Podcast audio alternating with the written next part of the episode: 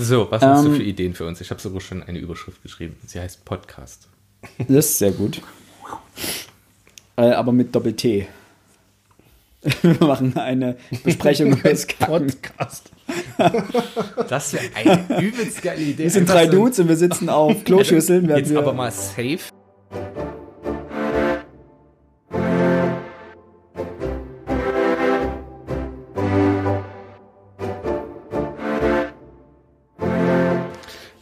Meinen Kaffee nicht an. Schon, Tag schon gelaufen, ne? Das ist, ja, können, können, wir, können wir aufhören? Wo steht er denn eigentlich? Da. Er könnte genauso gut auf dem Mond stehen. Das ist Die Frage ist, wo würdest du ihn denn hinstellen, was näher wäre? aufs Buch. Das ist eine Sache, über die hätte ich mir Gedanken gemacht, wenn ich ihn erstmal in der Hand hätte. Verflucht, Du musst dich das doch eigentlich jetzt nur nicht dran hier. vorbeischlängeln. Ein herzliches Willkommen zu Frontispitz. Alex versucht gerade noch an seinen Kaffee zu kommen. Es sieht aus wie eine Zirkusartistin, So, die sich doch auf verrenkt. den Fußboden neben dich. Genau, und latscht dann rein. Ja, ich dann sagen, über die Steckdosenleiste.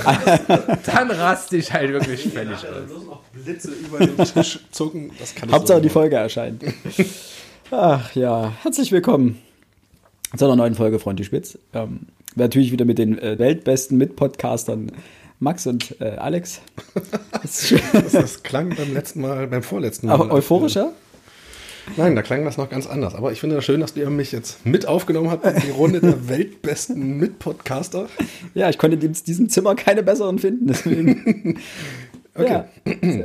Für alle, die jetzt zum- ersten Mal zuhören ähm, und sich fragen, was tun wir hier eigentlich? Äh, wir sind drei Typen, die eigentlich gerne Bücher lesen und ähm, uns dann in der regelmäßigen Regelmäßigkeit ein Buch raussuchen, das alle drei lesen und dann quasi wie früher in der Schule darüber sprechen. Also quasi eine Buchbesprechung oder Buchanalyse durchführen äh, und uns sehr freuen, hin und wieder abschweifen. Äh, Und aktuell haben wir uns den Witcher-Büchern von Andrzej Sapkowski, Andrzej Sapkowski gewidmet. Und das ist quasi jetzt schon die dritte Folge dazu. Und damit schließen wir den Witcher-Prolog quasi ab. Wenn euch die anderen beiden Folgen interessieren, ähm, die Bücher, die davor erschienen sind, war Der letzte Wunsch, das ist der allererste Band. Und Die Zeit des Sturms war, glaube ich, der zweite. Ja. Und die findet ihr quasi in unserem Podcast-Verlauf unter dem Titel Flieder und Stachelbeeren. Genau. Heute soll es um das Schwert der Vorsehung gehen, quasi den dritten Teil der Witcher, des Witcher-Prologs. Und der ist auch wieder ein Kurzgeschichtenband, wie der allererste, der letzte Wunsch auch. wie Alex da konzentriert in seinem Buch drin Ja, dachte, und das anguckt wie so ein Fremdkörper. War Was- das, war was das ist wirklich das? Kurzgeschichten hier? Ja, tatsächlich. Lange Kurzgeschichten. Lange Kurzgeschichten. Novellen. Novellen. Kurz vorweg, äh, Alex war so nett und heute den ersten Band der Neuauflage des, der Witcher Pentalogie mitzubringen. Ähm, geht los mit dem Erbe der Elfen oder sowas, heißt das, glaube ich. Ja. Genau. Ähm, die sind bei DTV jetzt neu erschienen. In der Neuauflage. Interessanterweise hat sich wirklich nur der Einband geändert. Der Satz drin ist genau exakt der gleiche. Das ist sehr cool. Das heißt, auf 100 Seite 148 findet ihr auch genau das gleiche, was auf Seite 148 der anderen Auflage zu finden ist. Was ich sehr begrüße.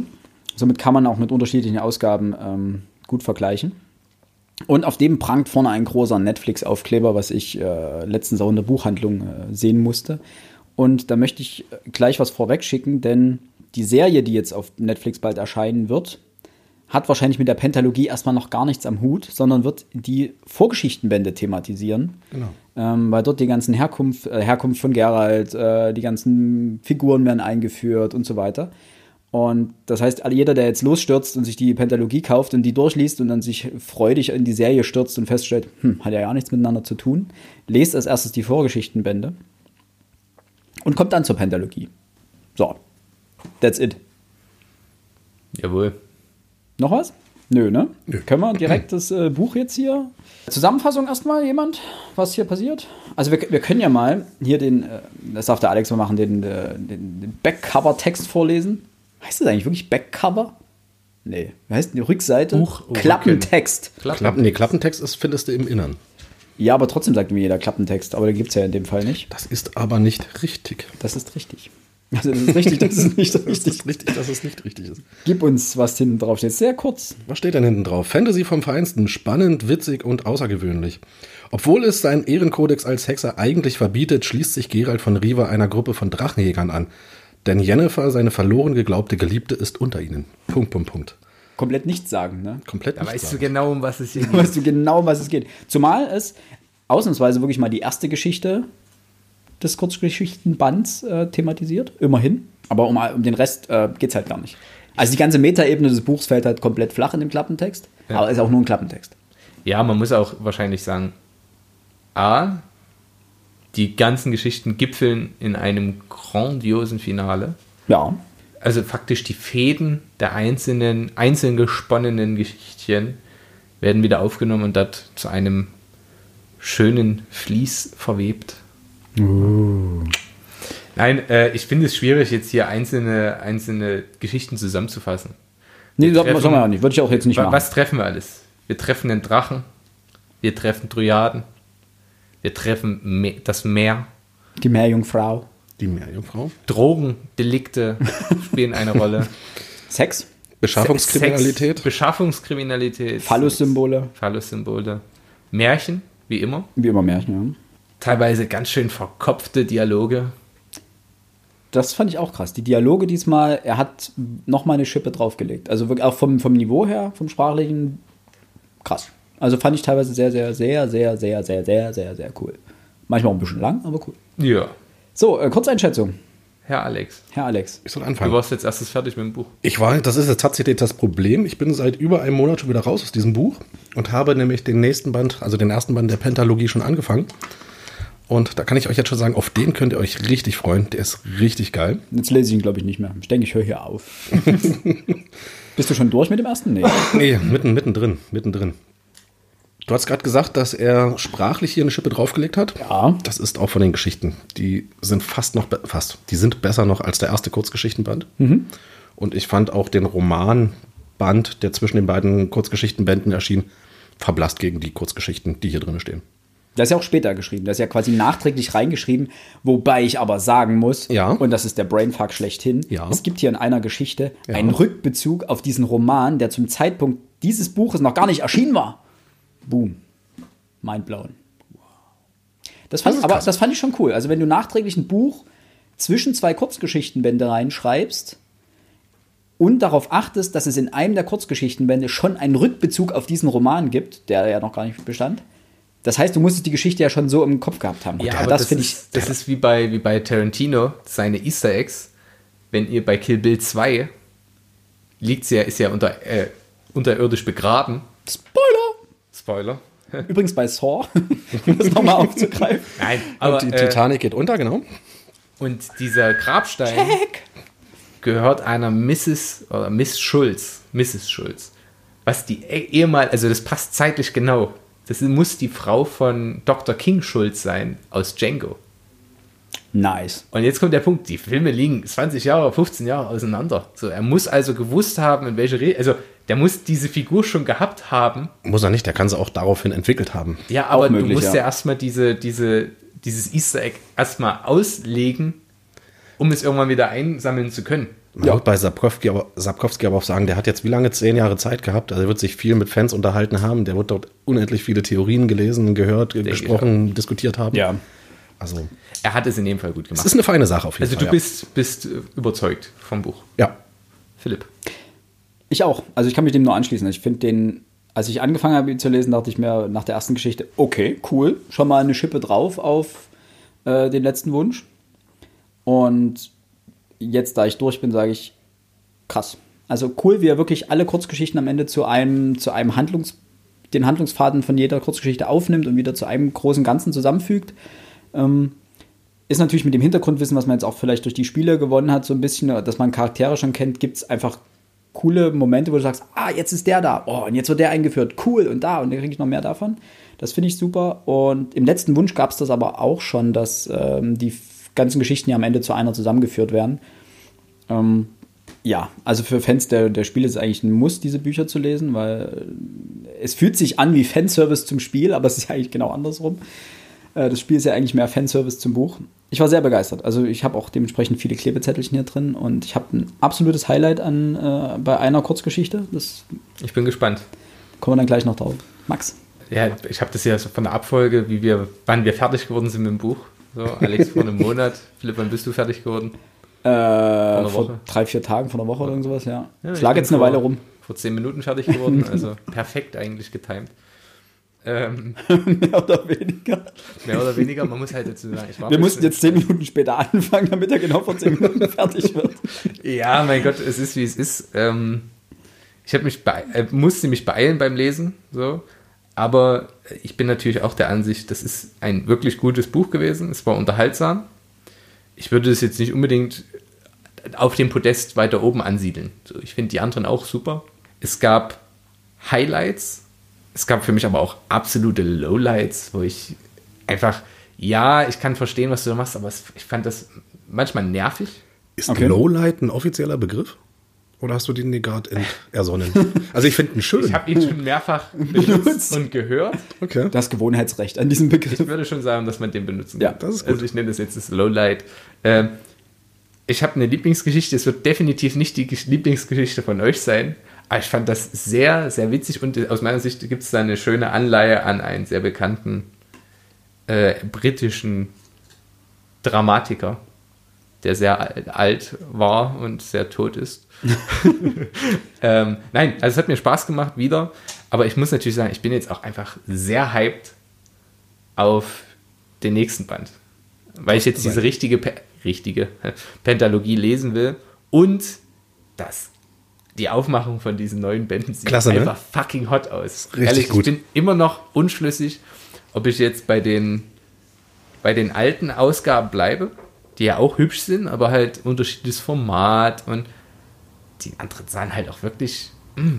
Also ich bin ja nicht so der Fantasy-Typ für, für, für Layout, das hatten wir ja vorhin schon besprochen, aber es ist schon geil. Es ist schon geil. Weil der ein, die einzige die Kritik, die man anbringen muss, ist eigentlich, dass man das DTV jetzt die Vorgeschichtenbände nicht einfach nochmal mit aufgelegt hat Ja. mit dieser, mit der Serie und in dem gleichen Format am besten ein und dasselbe Design über alle drüber gezogen, dass es wirklich ein Bild im Schrank ergibt. Weil jetzt hat man die drei Vorgeschichtenbände, die auch noch das alte Design haben und unterschiedliche Größen im Regal stehen. Und dann klatscht man sich die, dann klatscht man sich die Pentalogie daneben, die auch noch farblich komplett anders aussieht. Man sagt, und dann klebt man noch einen Netflix-Aufkleber drauf und sagt, so, das ist die Serie. Nö. Ist es nicht, ja. Im Zweifelsfall wird die Serie nach der ersten Staffel abgesetzt und äh, ja, unwahrscheinlich, aber Das glaube ich auch, dass das nicht passieren wird. Dafür sind die Leute zu hyped und zu viel Kohle ist geflossen. ja, wahrscheinlich. Aber es kann natürlich genau die, Entschei- äh, die, die Enttäuschung kommen. Wobei ich, ja, ich weiß jetzt nicht, wie viele Ja, Leute wirklich jetzt in die Buchhandlung stürzen, sich die Pentalogie kaufen und dann enttäuscht sind. Also, Also du findest die neue Pentalogie in jedem Buchladen und zwar auf riesengroßen Stapeln. Ja, ja. Also der wird davon, der verhandelt, äh, der, der verhandelt, der Handel geht schon davon aus, dass die Bücher gekauft werden. Mm, ich Ansonsten nicht. hätte man sie nicht so großartig verteilt. Dadurch, dass in diesen, äh, es klebt ja nicht nur der Netflix-Aufkleber vorne drauf, sondern auch im Impressum steht Netflix und so weiter, Register Trademark und so weiter. Ich weiß nicht, ob es da einen Deal zwischen DTV und Netflix Bestimmt. gab. Ich denke, das wird absichtlich hier extrem gepusht. Man will irgendwas Game of Thrones entgegensetzen. Man muss diese Buchserie ähnlich weit pushen. Das heißt, sie findest die eben, wie gesagt, in jedem ähm, Buchladen und auch überrepräsentiert. Es ist nicht so, dass die Reihe da steht und auf einem Podestchen beworben, sondern es gab jetzt äh, in irgendeinem Talier oder quasi fast in jedem Talier, in dem ich jetzt irgendwie zufällig war, steht diese Reihe, steht von jedem Band, stehen fünf, sechs, sieben, acht Ausgaben da. Das ist ein komplettes Regalfach voll. Und da unten drunter gleich nochmal. Und oben drüber stehen noch die alten Ausgaben. Und unten drunter nochmal die alten Ausgaben in äh, alt und hässlich und so weiter. Das stimmt. Hier, also wie gesagt, ich glaube, das ist so wechselseitig, das wird, wird so gehypt sein. Klar. Und selbst wenn, bei Game of Thrones waren die letzten Folgen auch alle scheiße und du willst mir doch trotzdem nicht sagen, dass jemand gesagt hat, nö, nö, die waren so schlecht, ich höre jetzt auf zu gucken. So, das ist ja Quatsch. Weißt du ja nicht, du hoffst ja immer aufs bessere Ende. Ja, na klar. Und du hoffst, wirst beim Hexer das genauso haben, dass du sagst, ja gut, die erste Staffel war okay, vielleicht wird die zweite noch geiler. Wenn die sich ein bisschen an die Kurzgeschichtenbände halten. Ich kann mir nicht vorstellen, das dass es nicht schlecht. Außerdem Das- sah es auch, sah es auch nice aus. Es sah nice aus und es sah aus, als würden sie sich wirklich sehr nah dran halten. Also es gab jetzt beim. Lesen, ähm, kommen wir dann nochmal drauf, gab es ein oder zwei Momente, wo ich dachte, die Szene hast du aus dem Trailer gesehen. Genau die Szene. Ob du dir die so vorgestellt hast, na, mal gucken, aber Nun denn, ich denke, wir gehen in die spoilervolle Zone. Also wir Ja. haben uns ja jetzt hier sehr zurückgehalten. Es ist wie immer, sage ich das, äh, gefühlt in den, den, wir haben es ja jetzt auch immer so gehandelt, dass wir das Interlude zwischenschieben und dann reden wir völlig, völlig schambefreit über alles, was in diesem Buch vorkommt. Wir werden natürlich jetzt nicht so den, den absoluten Weiß ich- Hammer. Gut, den, den absoluten den. Endhammer werde werden wir jetzt nicht bringen, aber ähm, wir müssen hier in dem Fall mehr spoilern, als wir das vielleicht bei dem letzten Band gemacht haben, weil der letzte Band war eine komplette durchgehende Handlung mhm. äh, und man hat einfach das Ende nicht verraten, hat aber so zwischendrin. Hier werden wir jetzt wirklich Stück für Stück die Geschichten einzeln durchgehen und bei manchen Geschichten und vor allen Dingen bei einer müssen wir über das Ende reden. Wir müssen über dieses Ende reden. Deswegen seien alle gewarnt. Ähm, wer die Bücher noch lesen möchte, am besten jetzt Pause drücken, schnell das Buch lesen, dann weiterhören und dann in die Diskussion einsteigen. Das könnt ihr übrigens machen auf Twitter und auf Instagram. Da könnt ihr gerne euren Senf dazugeben zu unseren, äh, ja. Unseren Ergüssen. Unseren Ergüssen, genau.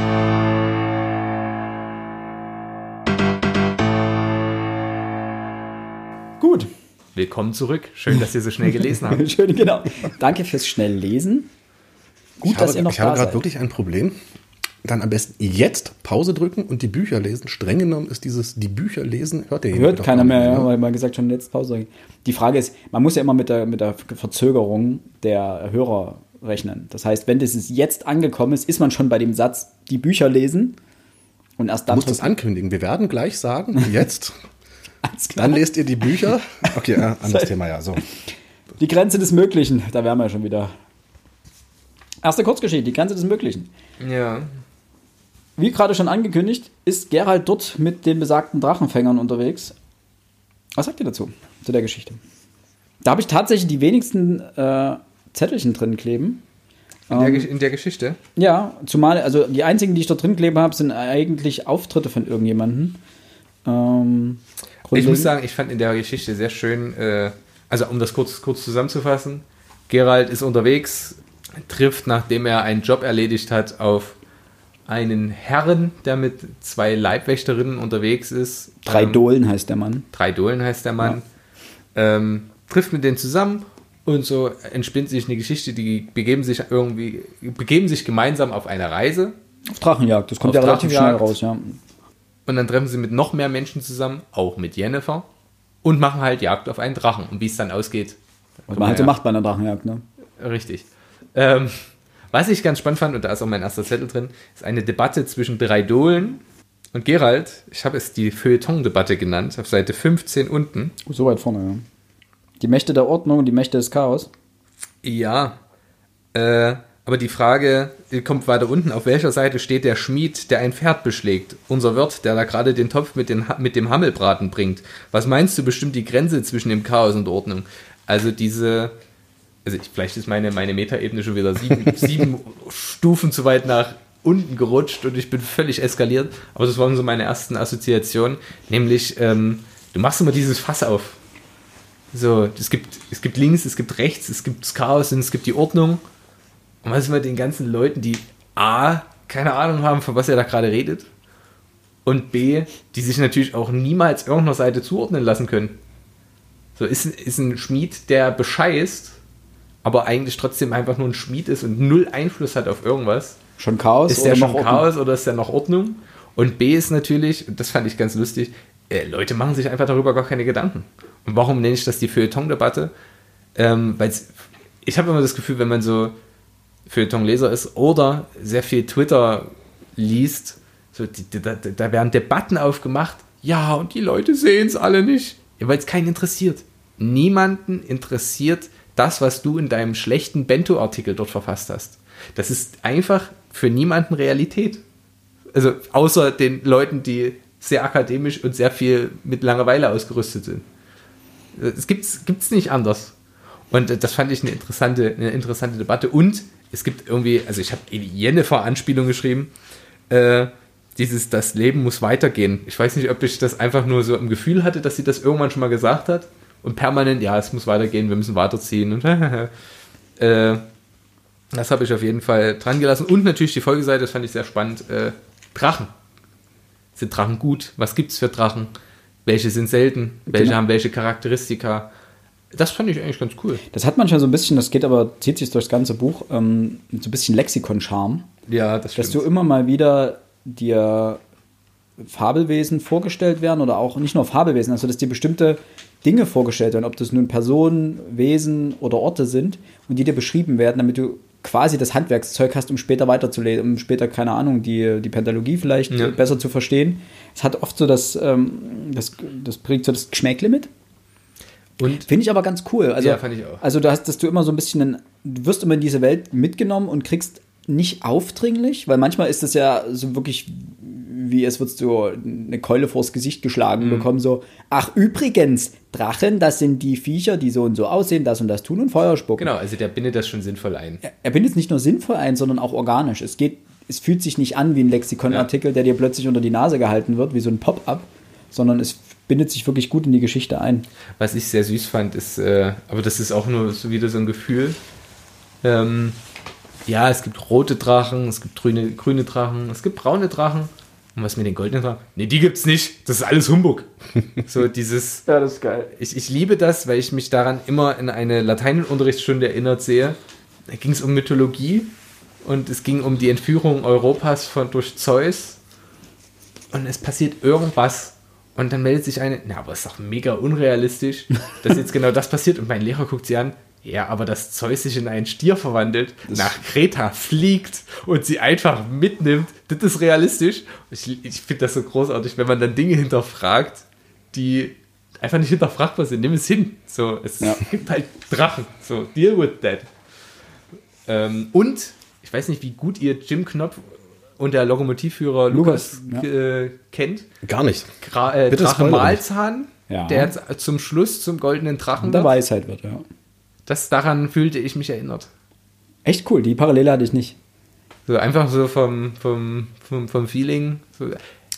Wer nimmt es von wem? Ich glaube, dass das auch wahrscheinlich auch Michael Ende nicht sich ausgedacht hat. Äh, ich Vielleicht mir gibt's eine Geschichte dass es da eine Geschichte gibt, also so einen gemeinsamen Primärtext, auf den die sich da oder zu beziehen. Das fand ich ganz, ganz, ganz süß. Ja, mein, mein erster Zettel ist tatsächlich erst auf Seite 30, weil ich habe rein vom, vom Inhaltlichen her gar nicht so viel gemacht. Ähm, das ist mehr, mehr Service für die, die die Spiele auch gespielt haben. Hier trifft, äh, tritt nämlich Jarpen Zigrin das erste Mal auf, der, der Zwerg, dem man ja dann auch im äh, Witcher Teil 3 begegnet. Das ist eigentlich gar nichts Besonderes, der ist halt einfach einer, auch einer der drachenfangenden Zwerge, äh, die da mitreißen. Und wirklich interessant fand ich erst dann, mh, oder allgemein, ich finde, das gesamte Buch oder der gesamte erste Teil des Buches ist unglaublich Jennifer-lastig. Das heißt, selbst wenn sie nicht auftritt und theoretisch nicht Bestandteil der Geschichte ist, ist sie doch omnipräsent Ja. durch irgendwer, durch, Nur mal so, findest du das nervig? nö. Es gab so ein, zwei Stellen, wo ich mir dachte, ach komm. Also das jetzt nämlich auch angesprochen, dachte mir, ach komm, ja, Jennifer, ja, lass gut sein jetzt. Ähm, Da ist halt der Punkt, den ich, ähm, wo ich glaube, dass viele ein falsches Bild von ihr vor Augen haben. Ich muss die nämlich die Spiele gespielt haben. meins ist genau durch, durch die Spiele geprägt und Jennifer ist in den Spielen sehr viel lieblicher und sehr viel, ähm, hat nicht so viele Kanten. Äh, liebenswerter vielleicht. Auch liebenswerter, ja, auch sympathischer, denn gerade in der ersten Geschichte, Jennifer kommt nicht gut weg. Also es gibt Stellen hier, wo ich dachte, alter Schwede, Es- ist es die wird ja später Frau aufgelöst, was los ist. unsympathisch. Man, ja klar, man, man erkennt ihr Motiv dann, aber das erklärt noch nicht ganz, warum sie so ein Biest ist. Also, naja, pf, gut, ja, weiß ich nicht. Ähm, der, gut, das ist kein Geheimnis, sie kann halt keine Kinder bekommen. deswegen will sie ja, darf man das spoilern? Ja, Es gibt, es gibt natürlich Gründe, warum sie, also Bock auf einen Drachen hat. Bock auf einen Drachen Auf hat. den Drachen hat. Ähm, interessanterweise, es wird ja auch, wird glaube ich sogar im Spiel thematisiert. Äh, auf jeden Fall wurde es ja auch in den ersten Kurzgeschichtenbänden schon eben thematisiert, dass sie keine Kinder bekommen hat, bekommen kann. Und dass sie das natürlich ein bisschen äh, wurmt jetzt. Belastet. Also, oder, ziemlich, ziemlich heftig sogar. ja, aber dass es so heftig ist, kommt erst in dem Band raus. Weil man jetzt erst in der ersten Geschichte merkt, wie weit sie gehen würde, um sich diesen Wunsch zu erfüllen. Aber, und da stellte sich mir dann eine insgesamte äh, Zusammenhangsfrage, also was heißt, nee, eine Logikfrage. Es wird in der letzten Geschichte erwähnt, dass Geralt von einer Zauberin geboren wurde. Das ist das große Mysterium, ja. Zauberer Das ist ein- können. Können eigentlich keine Kinder kriegen, sie schon, und Geralt ist ihr Kind. Aber ja gut, er weiß es ja selber wahrscheinlich nicht ganz genau, aber das ist Das ist was sowieso mysteriös. Da bin ich mal gespannt, ob in den anderen Bändern, äh, Bänden dann noch was da inhaltlich kommt, weil es ist das erste und gefühlt das einzige Mal, dass man was über Geralds Vergangenheit erfährt. Eben. Aber gut, das ist Kommen wir, die kommen wir dann später Geschichte, dazu. Ähm, was ich noch ganz interessant fand, auf Seite 58 ähm, Da ist ja quasi, ich habe hier, ich glaube, Zauberer Trash Talk aufgeschrieben. Mal wieder. Das gibt es häufiger mal, wenn Zauberer sich gegenseitig irgendwie beleidigen. Ähm und zwar spricht sie hier mit einem der anderen angereisten Zauberer. Wie heißt der? Dora Garay. Irgendwie sowas. Und Fruchtbarkeit. Ah, das ist ein schöner Feminismus-Part. ja, Jennifer, Fruchtbarkeit, Fruchtbarkeit Ach, und nochmals Fruchtbarkeit. Befass dich, meine Liebe, mit Kinderkriegen, das ist für dich die natürlichere Beschäftigung. Dann hast du genug zu tun, statt deine Zeit mit dem Erfinden von Unsinn zu vergeuden. Ich empfehle mich. Genau, wie er sie da ins Herz trifft direkt damit. Aber interessant fand ich den Absatz, also der geht ja weiter oben los. Weißt du, Jennifer, ich möchte den Zeitpunkt nicht erleben, da deine Vorstellung von Herrschaft des Menschen Wirklichkeit wird. Wenn deinesgleichen den euch zustehenden Platz in der Natur einnimmt, zum Glück wird es nie dazu kommen. Eher schlachtet ihr euch gegenseitig ab, vergiftet euch, verreckt an Fleckfieber und Typhus, denn nicht die Drachen, sondern Dreck und Läuse bedrohen eure glorreichen Städte, wo die Frauen Jahr für Jahr ein Kind kriegen aber nur eins von zehn Neugeborenen älter als zehn Tage wird. Und dann kommt ja Jennifer die Fruchtbarkeit, Fruchtbarkeit und nochmals Fruchtbarkeit. Befasst dich, meine Liebe, mit dem Kinderkriegen und so weiter. Fand ich krass, weil das ist so ein bisschen das Bild, was von Zauberern aufgemacht wird. Generell, Zauberer kommen überhaupt nicht gut weg bei Nee, das ist wahr. äh, Sapkowski. Ähm, also dieser, dieser Cast, wir hatten es ja beim letzten, nicht beim letzten Wunsch, sondern bei die Zeit des Sturms, wo es äh, diverse Nazi-Vergleiche gab. Ja. Äh, also auch Menschenexperimente und so weiter, die sehr an KZs erinnert haben. Äh, fand ich sehr krass. Und auch hier wieder werden Zauberer als ziemlich. Ähm, Ja gut, aber Dorigerei ist selber Zauberer. ja, Also, natürlich. Ja, gibt So und solche und dann gibt es noch ganz andere. Ne, das ne. sind die schlimmsten. genau. Aber der Punkt ist, hier, gibt's, hier werden ja faktisch gleich zwei, zwei Diskurse aufgemacht, nämlich, um wieder zum, zum, zum Nazi-Vergleich zu kommen, ja, der Lebensraum, Ja. ne, also der euch zustehende Platz, den ihr euch als Menschen, Men- Menschen, Zauberer, wie auch immer. Da gibt es dann später dann noch eine Geschichte, wo, wo darauf quasi mehr eingegangen, also auf die Thematik mehr Ja. eingegangen wird. Und äh, dann das zweite natürlich, diese Zivilisationskrankheiten. Selbst wenn ihr alles unterjocht habt, werdet ihr trotzdem nicht in Frieden leben können, weil ihr euch A, gegenseitig abschlachtet und B, die Zivilisationskrankheiten euch dann irgendwann dahin raffen werden. Ja. Es wird nichts ändern. Und fand ich, wie gesagt, ich finde diese, ich nenne es mal politischen, äh, gesellschaftlichen, wie auch immer Themen, die ja eingeflochten werden, aber nicht so deutsches Fernsehen mäßig, äh, dass man, das ist unser Thema und da müssen wir heute drüber reden, sondern subtil zwischen den Ja. Zeilen, in einem kleinen Dialog, der dann auch gar nicht weiter ausgebreitet wird, sondern ja, mal kurz, mal, mal so ein kleines Schmankerl eingeworfen und dann kann man kurz drüber nachdenken. Das stimmt. Und man muss schon sehr aufmerksam lesen, um die alle mitzubekommen. Zumal, und da muss ich ähm, sagen, dass das Buch steigert sich dahingehend. Wir haben jetzt hier am Anfang diese kleine kurze Debatte über äh, die Herrschaft des Menschen und so weiter. Und dann geht es gar nicht mehr weiter darum. Und das Thema wird später aufgegriffen in wesentlich komplexeren und vielschichtigeren Dialogen. Das heißt, es steigert sich auch vom, vom reinen Leseniveau innerhalb des Buches extrem. Also auch was die Auseinandersetzung mit solchen Themen ähm, anbelangt.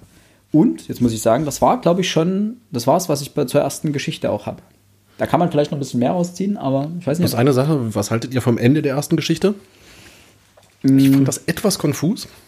konfus. Oder ich habe wahrscheinlich den einen entscheidenden Schlüsselsatz komplett überlesen.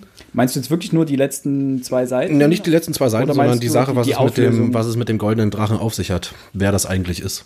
Achso, nö, das habe ich schon recht flott verstanden. Okay. Ich gebe allerdings zu, dass ich die Seiten mehrfach gelesen habe, weil ich auch auf so einen entscheidenden Satz, also so einen Schlüssel gewartet habe. Hm? Nee, den gibt's ja Äh, nicht. den gibt es aber nicht. Gut, dann heißt Sondern nicht, Man, okay. man, man muss es einfach sich dann nochmal kurz vergegenwärtigen, okay, wie war das jetzt? Wer ist das? Und was soll das? Ja. Und welche Fähigkeiten und Möglichkeiten hat derjenige jetzt, um zu handeln, wie er handelt? Und dann erschließt sich das, finde ich, relativ flux. ja. Was man bei Sapkowski irgendwie immer machen muss, ist äh, gerade am Anfang eines Buches Dinge erstmal so hinnehmen. Ja. Weil Das ist auch vollkommen okay. Also ich mag Ja. das, wenn sich das erst später auflöst. Ja, man hat, man hat ja mittlerweile, oder ich weiß nicht, ob man die Lesegewohnheit irgendwie sich, ähm, ob man sich das so angewöhnt hat, dass man sehr schnell eigentlich eine Definition von irgendwas haben will. Weil man irgendwie auch die, die Befürchtung hat, dass lose Enden nie aufgelöst werden. Deswegen hat man sich so angewöhnt zu sagen, ja, hier, wa- was ist das jetzt? Kann, na, ist doch scheiße, das kannst du jetzt nicht so stehen lassen. Und da hat das Buch einen so ein bisschen geheilt, dass man sagt, okay, nein, ich, ich nehme das erstmal so hin. Und vielleicht kommt er nochmal drauf zurück. Und wenn nicht hier, dann vielleicht im nächsten Band. Was ja komischerweise auch der Fall ist zum Teil. Äh, habt ihr noch was zur ersten Geschichte? Ansonsten Nein. gehen wir zum Eissplitter. Äh, wie fandet ihr die erste Geschichte, um das kurz mal All in all, all in all? gut. Nicht Gut, ne- eine ne- gute ne- 2. Ich fand's okay. Ich würde eine 3 plus geben. Okay. Also ich, ohne, ich würde es jetzt nicht, ich kann es jetzt nicht benoten, weil ich fand sie einfach. äh, Weil, Schick.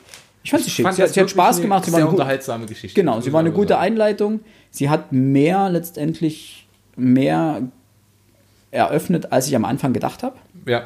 Ne, also da, da haben sich mehr Ebenen aufgetan, als ich erwartet habe. Und von daher hat sie mich eher positiv äh, in das Buch einsteigen lassen und da war ich, war ich vollkommen zufrieden. Also ich fand dann die zweite setzt dann einfach erstmal nochmal eine Schippe drauf. Also allgemein, das Buch steigert sich sehr, sehr angenehm. Okay, jetzt bin ich, bin ich gespannt. Zweite Geschichte. Findest du scheiße? Ich hab die gehasst. Ey, die zweite Geschichte ist so nervtötend. Bei aller Liebe. Das ist so ein Palaver. Es passiert im Grunde genommen nichts. Ja. Es geschieht gar nichts. Es geht nur um Gerald und Jennifer. Und den dritten. Und den dritten. Ähm, ich fand Die die, gar nicht so. Ich fand die gar nicht so schlecht, die Geschichte. Diese. Ähm, da kam für mich Jennifer eigentlich noch viel, viel schlechter. Jennifer, nicht Jennifer. Jen- Ich, ich, Jenny. Jenny. die Jenny. Jenny. Die Jenny. Gerald und die Jenny, no? Da kam mir die Jenny, da kam mir Jen viel, viel schlechter weg als in der ersten Geschichte. Das ist wahr. ähm, unfassbar unsympathisch. Ja. Aber, doch, Aber- das muss ich ja nun zugutehalten. Ich konnte ja diese Gefühle durchaus nachvollziehen. So. Ich finde ich find Aber- allgemein diese, die, die Charakterisierung von Gerald und Jennifer und die Beziehung, die die beiden haben, wird in dieser Geschichte sowas von auf den Punkt gebracht. Und dieses Problem zwischen den beiden, ich fand das eigentlich grandios. Weil du verstehst jegliche Art ähm, des Umgangs der beiden miteinander im restlichen Buch und auch in den Bänden vorher, verstehst du nach dieser Geschichte wesentlich besser, weil du einfach weißt, jupp, Das wollte ich ja, auch sagen. Das, Das, ist, das eine, ist der Punkt. Da ist das, das, ist eine da, Schlüsselgeschichte. das, genau. das habe ich ähnlich gesehen.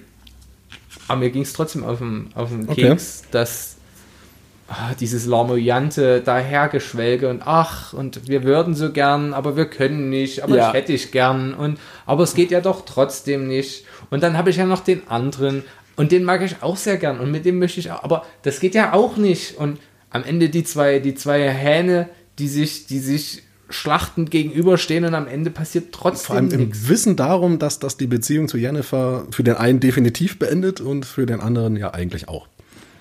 Aber das ist das Gute, Okay. das ist dieses Dilemma. Ich, das ist eine so große Dilemma-Geschichte. Und wir haben eine Märchenparallele. Denn Hans-Christian Andersen, ist das, glaube ich? Ist das Hans-Christian Andersen? Die Schneekönigin, nee, Quatsch, die Schneekönigin ist nicht Hans-Christian, das ist ein altes russisches Märchen, ne? Das ist ein Wer kann es nachgucken? Wer hat hier Wait schnell? for the Google. Ich habe es mir vorhin nicht auf diesen Zettel geschrieben. Hans-Christian Anders kommt später nochmal. Ja, Das war der Meerjungfrau. Aber äh, ich Genau, hätte die auch Meerjungfrau. gesagt, russisches Märchen, aber Aber auch die Schneekönigin parallel das hier einzubinden und Jennifer mit ihr äh, zu, Hans-Christian Andersen. Doch, Han ja. ähm, die Schneekönigin, das Schneekönigin-Märchen hier einzubinden und Jennifer mit ihr gleichzusetzen, und ist so großartig, weil wenn du das Märchen kennst, hast du sofort ein Bild von ihr vor Augen und gehst ganz anders, also finde ich ganz anders mit dieser Geschichte um. Und ich glaube, auf Seite 116 ist, glaube ich, schon, also es wird auch offensichtlich, dass das eine Parallele gibt, denn es wird sogar, glaube ich, angesprochen. Vielleicht Genau. noch eins vorneweg, bevor wir darüber diskutieren, über einzelne Stellen, wollen wir noch kurz sagen, worum es in der Geschichte eigentlich geht, weil das haben wir noch Ja, gar geht nicht gemacht. nichts. Habe ich, hab ich zusammengefasst. Hast du, Ger würdest du das so Gerald, zusammen? Gerald okay, okay, gräbt im okay. Müllhaufen, soll irgendwas töten, äh, ist in der Stadt, äh, dort mit Jennifer. Es gibt eine, eine Dreiecksbeziehung zwischen Jennifer, ihm und irgendeinem anderen Zauberknilch. Und am Ende hauen sie sich auf die Mappe. Wollen, auch Wollen, wollen, wollen. Haben sie, das, haben sie vor, sich auf die Mappe zu hauen. Ende. Äh, ja, stimmt. Darf ich diesen Teil, den du gerade zur Schneekönigin anbringen wolltest, kurz rezitieren? Gleich, Moment, ich habe noch einen Zettel vorher, den muss ich noch fix anbringen, nämlich hatte ich ein Star Wars Déjà-vu. Oh, bitte. Ihr kennt Star Wars Episode 4, wo Luke in die Müllpresse kommt. Ja. Seite 108, er ließ sich von den Tentakeln an der Taille umschlingen, Ja. mit lauten Schmatzen aus dem stinkenden Morast ziehen und zu dem Körper hinziehen und so weiter. Kreisförmige im Müll und so weiter. Der gezähmte Rachen klappte wild und wütend auf und zu. Ja, das stimmt. Dachte ich mir also, Alter, das ist Luke in der scheiß Müllpresse. Gut, Entschuldigung. Ja, du darfst jetzt äh, die Schneekönigin, Seite 116. Unter den Elfen geht die Legende von der Königin des Winters, die im Schneesturm in ihrem mit weißen Pferden bespannten Schlitten übers Land fährt. Auf der Fahrt streut die Königin ringsum harte, scharfe, kleine Eissplitter aus Und wehe dem, der solch einen Splitter ins Auge oder gar ins Herz trifft. Dieser jemand ist verloren. Nichts vermag ihn mehr zu erfreuen. Alles, was nicht schneeweiß ist, kommt ihm hässlich, widerwärtig, abstoßend vor. Er findet keine Ruhe mehr, gibt alles auf, strebt der Königin nach, seinem Traum, seiner Liebe. Natürlich findet er sie nie und kommt vor Sehnsucht um. Es heißt, hier, in dieser Stadt, sei vor langer Zeit so etwas geschehen. Eine schöne Legende, nicht wahr? Und das finde ich so großartig, weil einerseits betrifft es, Gerald als Hexer ist nun mal, ähm, sagen wir mal, emotional arm. Auch durch die, durch die Kräuterprobe natürlich werden, sollen ja die Emotionen abgetötet werden, dass es bei ihm nicht ganz funktioniert hat, sei mal dahingestellt. Ähm, sein Leben richtet sich eigentlich danach aus, irgendwo rumzureisen, Monster zu hauen und irgendwie trotzdem Jennifer nachzustreben. Und die, ich finde es großartig. Er findet sie nie und kommt trotzdem vor Sehnsucht um, Ja. obwohl er ja immer Und- jemanden zustrebt. Und du merkst bei allen anderen Geschichten, wo es um andere Frauen geht, dass Jennifer immer eine Rolle spielt. Ja. Egal was. Ich habe ja nicht, wie gesagt, es ist die Geschichte, die ich nicht inhaltlich, Ich dachte mir schon fast, dass du dich daran reibst. äh, die ich nicht inhaltlich, also Ja. die ist inhaltlich sehr wertvoll für das Verständnis der Figuren, Ja. der Fi äh, Figuren untereinander in ihrer Beziehung zueinander. Nichtsdestoweniger, Ja, sie liest sich halt ein bisschen clumsy, ne? Das ist halt so ein bisschen. Es zieht sich, weil es Ja. einfach mal die Seite, äh, die Seite sage ich schon, die Geschichte ist wie viele Seiten lang? Eissplitter knapp 60 Seiten. Ja, 54 so. Ähm, und die 54 Seiten bestehen eigentlich größtenteils aus Dialog zwischen Gerald und Jennifer. und Istred.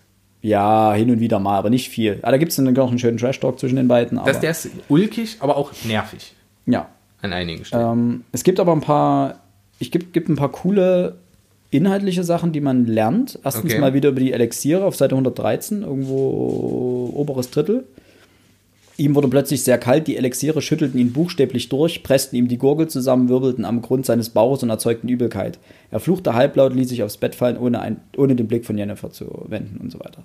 Also, ähm, das sind halt solche coolen kleinen ähm, Hinweise, einfach wie Elixiere wirken, was mit ihm passiert einfach. Dass das nicht einfach so ist, der schüttet sich das rein und ist dann Superman, sondern dass die auch Nachwirkungen haben und dass die auch vor allem Nebenwirkungen haben. aber das kommt ja in einer anderen Geschichte auch nochmal vor. Das kommt immer mal wieder vor und das finde ich ganz cool, dass du so Stück für Stück und dass du auch keine pure Wiederholung davon hast, sondern dass er einfach eine weitere Facette dieser Elixiere dann beschreibt. Ja. Er sagt dann nicht, er nutzt nicht die gleichen Worte wieder und sagt, ja, also ihm wird halt übel und so weiter. Hat man ja manchmal in Büchern, dass man hört, ja, ihm wird übel. Und ach, ihm, ihm wird übrigens übel von den Elixieren und es, ihm wird übel und übel wird er ihm. Also Übelkeit, bla bla. Sondern er nutzt hier wirklich immer andere Facetten der Beschreibung. Das ist eigentlich ganz cool. Und somit entsteht einfach ein zunehmend komplexeres Bild von diesen Tinkturen. An der Stelle, weil ich es gerade auf der Seite sehe, die Turmfalken-Geschichte. Ja, Äh, das Symbol, die Allegorie, wie auch immer, dieses Falken, die, den sie ja klont. Klont sie den? Sie, sie zaubert einen her, glaube ich, ne? Ja, noch einen zweiten. Zwei, zwei sogar. Ja, dann Das ist natürlich der, der Kasus Knacktus an der ganzen Geschichte. Äh, das fand ich ganz hübsch gewählt, wenngleich nicht so schön. Ich, bei Falke muss ich immer an die Falk-Novelle denken. Die ist natürlich. Äh, nee, ich darf es jetzt nicht sagen, sonst muss ich wieder was aufschreiben. Nein, ich sage es natürlich aus dem Decameron von Boccaccio. Ähm, große italienische Literatur. Sagen wir es einfach mal so. Also wer die Falk-Novelle nicht kennt, lest sie, die ist kurz und sch schön. Sehr schön. Ähm, Alex, hast du noch was? Nö. Nee, tatsächlich nicht. Okay, dann hast du noch was, Max? Äh, zu der Geschichte? Nein. Echt nicht. Okay, da, ich habe noch zwei, drei Kleinigkeiten. Bitte. Zum einen auf Seite 118 ganz oben, das muss man glaube ich jetzt nicht vorlesen, aber erfährt man, erfährt man so ein bisschen was, womit Zauberer ihre ganz, was für Utensilien die benutzen. Ähm, da wird nämlich aufgezählt, was Jennifer so alles mit sich rumträgt. Also von kleinen Pinzetten und Löffelchen und Fiolen und Fläschchen und Porzellan und Elixiere und Salben und die Bestandteile davon, Ruhes, Gänsefett, Mohrrübensaft und so weiter. Und dann auch irgendwelche abgefahrenen Sachen, Mandragora, Antimon, Belladonna, Cannabis, Drachenblut, konzentriertes Gift von Riesenskorpion und so weiter. Und es darf nicht fehlen in dieser Aufzählung, der Geruch von Flieder und Stachelbeeren. Ähm, der ja quasi stellvertretend für Jennifer immer äh, genannt wird. Ähm, dann auf der Folgeseite, nämlich 119, oberer Abschnitt, in äh, fetten Captain Caps Lock äh, Schrift. Elfen ins Reservat. Da ich gerade Hell on Wheels gucke, ähm, Musste ich daran denken, so ein bisschen die Elfen, wie ein bisschen wie Indianer auch äh, eine Parallele. Zu, diesen, zu dieser Anspielung, äh, was heißt Anspielung, zu dieser Aufzählung, was sie alles bei sich trägt, fand ich aber viel schöner, weil witziger. Ja, dazu werde ich auch noch Achso, du Aber ja, kann, ne, bring, bring, bring. Äh, Seite 130, 131. Achso, ich dachte 129. Ja, da geht's los. So, Hallo, da ist der Phallus von unglaublichen Ausmaßen, den sie hat. Ja, er. Anscheinend von einem Bergtroll. Hallo, sie trägt einen Phallus von einem Bergtroll mit sich Aber wir rum. sind doch jetzt bei Istred. ja, eben. Istrid hat einen kleinen. Und deswegen hat Jennifer Das- einen Phallus von einem Bergtroll. Ach so, ja, stimmt, verdammt. Aber was, ja, äh, Phallusse, Falli, ich weiß nicht, was der korrekte Falle, ja. äh, Plural ist, sind für mich jetzt nicht das zentrale. Wir hatten, ja natürlich nicht das Zentrale, Begierde. aber wir hatten in der Zeit des Sturms erwähnt, dass bei der Auktion ein äh, Ja, scheinbar das ein, ein Phallus oder ein Dildo versteigert wurde und sich die da- Damen drum gerissen haben. Und hier, äh, Jennifer hat einfach mal den Phallus eines Bergtrolls. Wir wollen noch mal überlegen. Anscheinend von einem Berg. Also äh, scheinbar so groß, dass es, er ist einfach Der riesig. ist, der ist Wambo. Mambo Number five. da steht auch drauf. Mamba. äh, ich, ich führe das jetzt nicht weiter aus, sonst verrennen wir uns hier in eine sehr böse Falle. Ja. Komm, da, Und dazu kommen wir dann noch, da habe ich noch nicht. Aber ähnlich, ähnlich schön. Äh, der, Im Dialog zwischen Istrid und äh, Gerald kommt es zu einem sehr schönen äh, Fall, nämlich es geht um das Blut äh, einer unberührten Jungfrau, das Menstruationsblut einer unberührten Jungfrau. Und dann geht es weiter, aber manchmal benutzt du solches Blut, nicht wahr? Mit manchen Beschwörungen, habe ich gehört, sollte man ohne das Blut einer Jungfrau lieber gar nicht erst anfangen. Am besten von einer, die bei Vollmond von einem Blitz aus heiterem Himmel erschlagen wurde. Was, frage ich mich, ist an diesem Blut besser als am Blut einer alten Nutte, die im Suff von einer Palisade gefallen ist? Und der Zauberer antwortet, wie es sich gehört, ne, Nichts. nix. Doch wenn sich erwiese, dass denselben Zweck im Grunde auch Schweineblut erfüllt, das viel leichter zu bekommen ist, dann würde das Gesindel anfangen, mit Zauberei zu experimentieren. Ich finde das ist großartig. so grandios. Also das ist einer wirklich dieser Magic Moments dieser Geschichte gewesen, wo ich so herzhaft lachen konnte. Ja. Weil Weil- es so Apothekerei und Heilerei. Ja. Heute kann ja jeder Heilpraktiker werden. So einfach, ja, du machst den Kurs ein Wochenende und dann bist du Heilpraktiker. Glöbeli. Ja. So, äh, und er macht ja einfach deutlich, nee, wir müssen das nehmen, weil sonst, sonst denkt ja jeder, der kann das. Genau. Natürlich kannst du das mit allem machen, aber du brauchst halt Ahnung von der Materie, um es zu machen. Das kommt ja dann später nochmal auf einer höheren Ebene, wenn man dann zum Hexer und zum Auswahlverfahren kommt. Ja, das stimmt. Aber, und das finde ich das nächste geil, da kommt ja dann der Trash-Talk dahinter, weil sagt er dann weiter, hast du in dieser Fiole nicht beispielsweise das Menstruationsblut einer unberührten Jungfrau Istred? Du sollst wissen, dass es mich ekelt, wenn ich mich mir dich, den ernsthaften Zauberer mit dem Fläschchen in der Hand vorstelle, wie du diese wertvolle Flüssigkeit Tropfen für Tropfen zu gewinnen versuchst und dabei, wie man sagt, an der Quelle sitzt. Es ist, äh, es ist sowieso großartig. Und das mag ich eigentlich an dieser Geschichte, wie Gerald und Istred vollkommen unseriös und unsachlich sich gegenseitig betöffeln Belappen, ja. und belappen, einfach nur, weil es um eine Lady geht. Ja, aber, und ich habe da zum Glück nichts markiert, aber wenn die sich dann unterhalten, dieses Hin und Her, dieses Ja, Nein, zurück und jetzt treffen wir uns, aber jetzt treffen wir uns doch wieder nicht und jetzt bringst du das ich mit. so geil. Das ist nicht witzig, das ist einfach nervig. So, Also es ist nicht so, dass mir jetzt das, die ganze Geschichte zerhauen hat, dafür war diese Okay. Seite 130, 131 zu wunderschön an Zitaten und Dialogen. Hm. Ähm, genervt hat es mich dennoch. Oder Ja. wenn es über, um dieses, dieses Angebot geht, wo ich mir halt schon wieder die Frage stelle, der Istrid. Ist ja kein dummer Mann.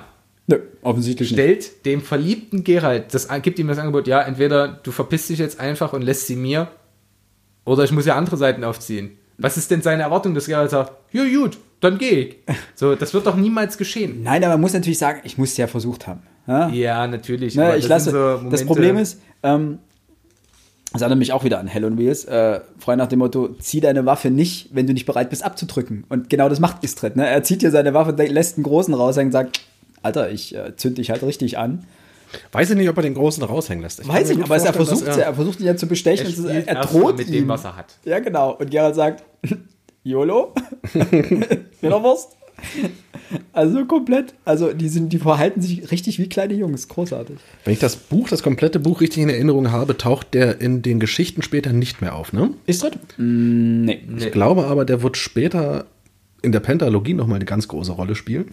Das weiß ich nicht, denn ich habe die noch nicht gelesen. Ich auch nicht, aber Kennt du es auch nicht. Istrid ist tatsächlich ein Name, der mir nicht bekannt vorkommt, aber das kann auch sein, dass ich ihn einfach vergessen habe. Das durfte durchaus dazukommen. Aber ich sag mal so, er führt ja keine Namen sinnloserweise ein. Es gibt ja viele Namen, die wichtig sind, aber na gut, es gibt auch viele, die also naja, gut, wow. Ähm. aber er spielt hier so eine prä präsente Rolle. Hast du noch einen Punkt in dieser Geschichte, sonst würde Äh, ich zum, zur nächsten Wir Geschichte. können, glaube ich, zur nächsten gehen, weil das andere sind jetzt auf Seite 142 und 143 nur noch mal Verweise auf den äh, Schneekönigin-Märchen-Geschnönks. Ja, das stimmt. Und ansonsten war es das ja bei der Geschichte auch bei mir. Das, äh, Die nächste Geschichte heißt Alexander. Wir machen mal Päuschen. ah, da musst du schon wieder an deinen Kaffee ran. Na, einmal das und dann muss ich den Kaffee gleich wegbringen und mir einen neuen holen. Ernsthaft? Ich gehe auch mal kurz Mate Ernsthaft? wegbringen.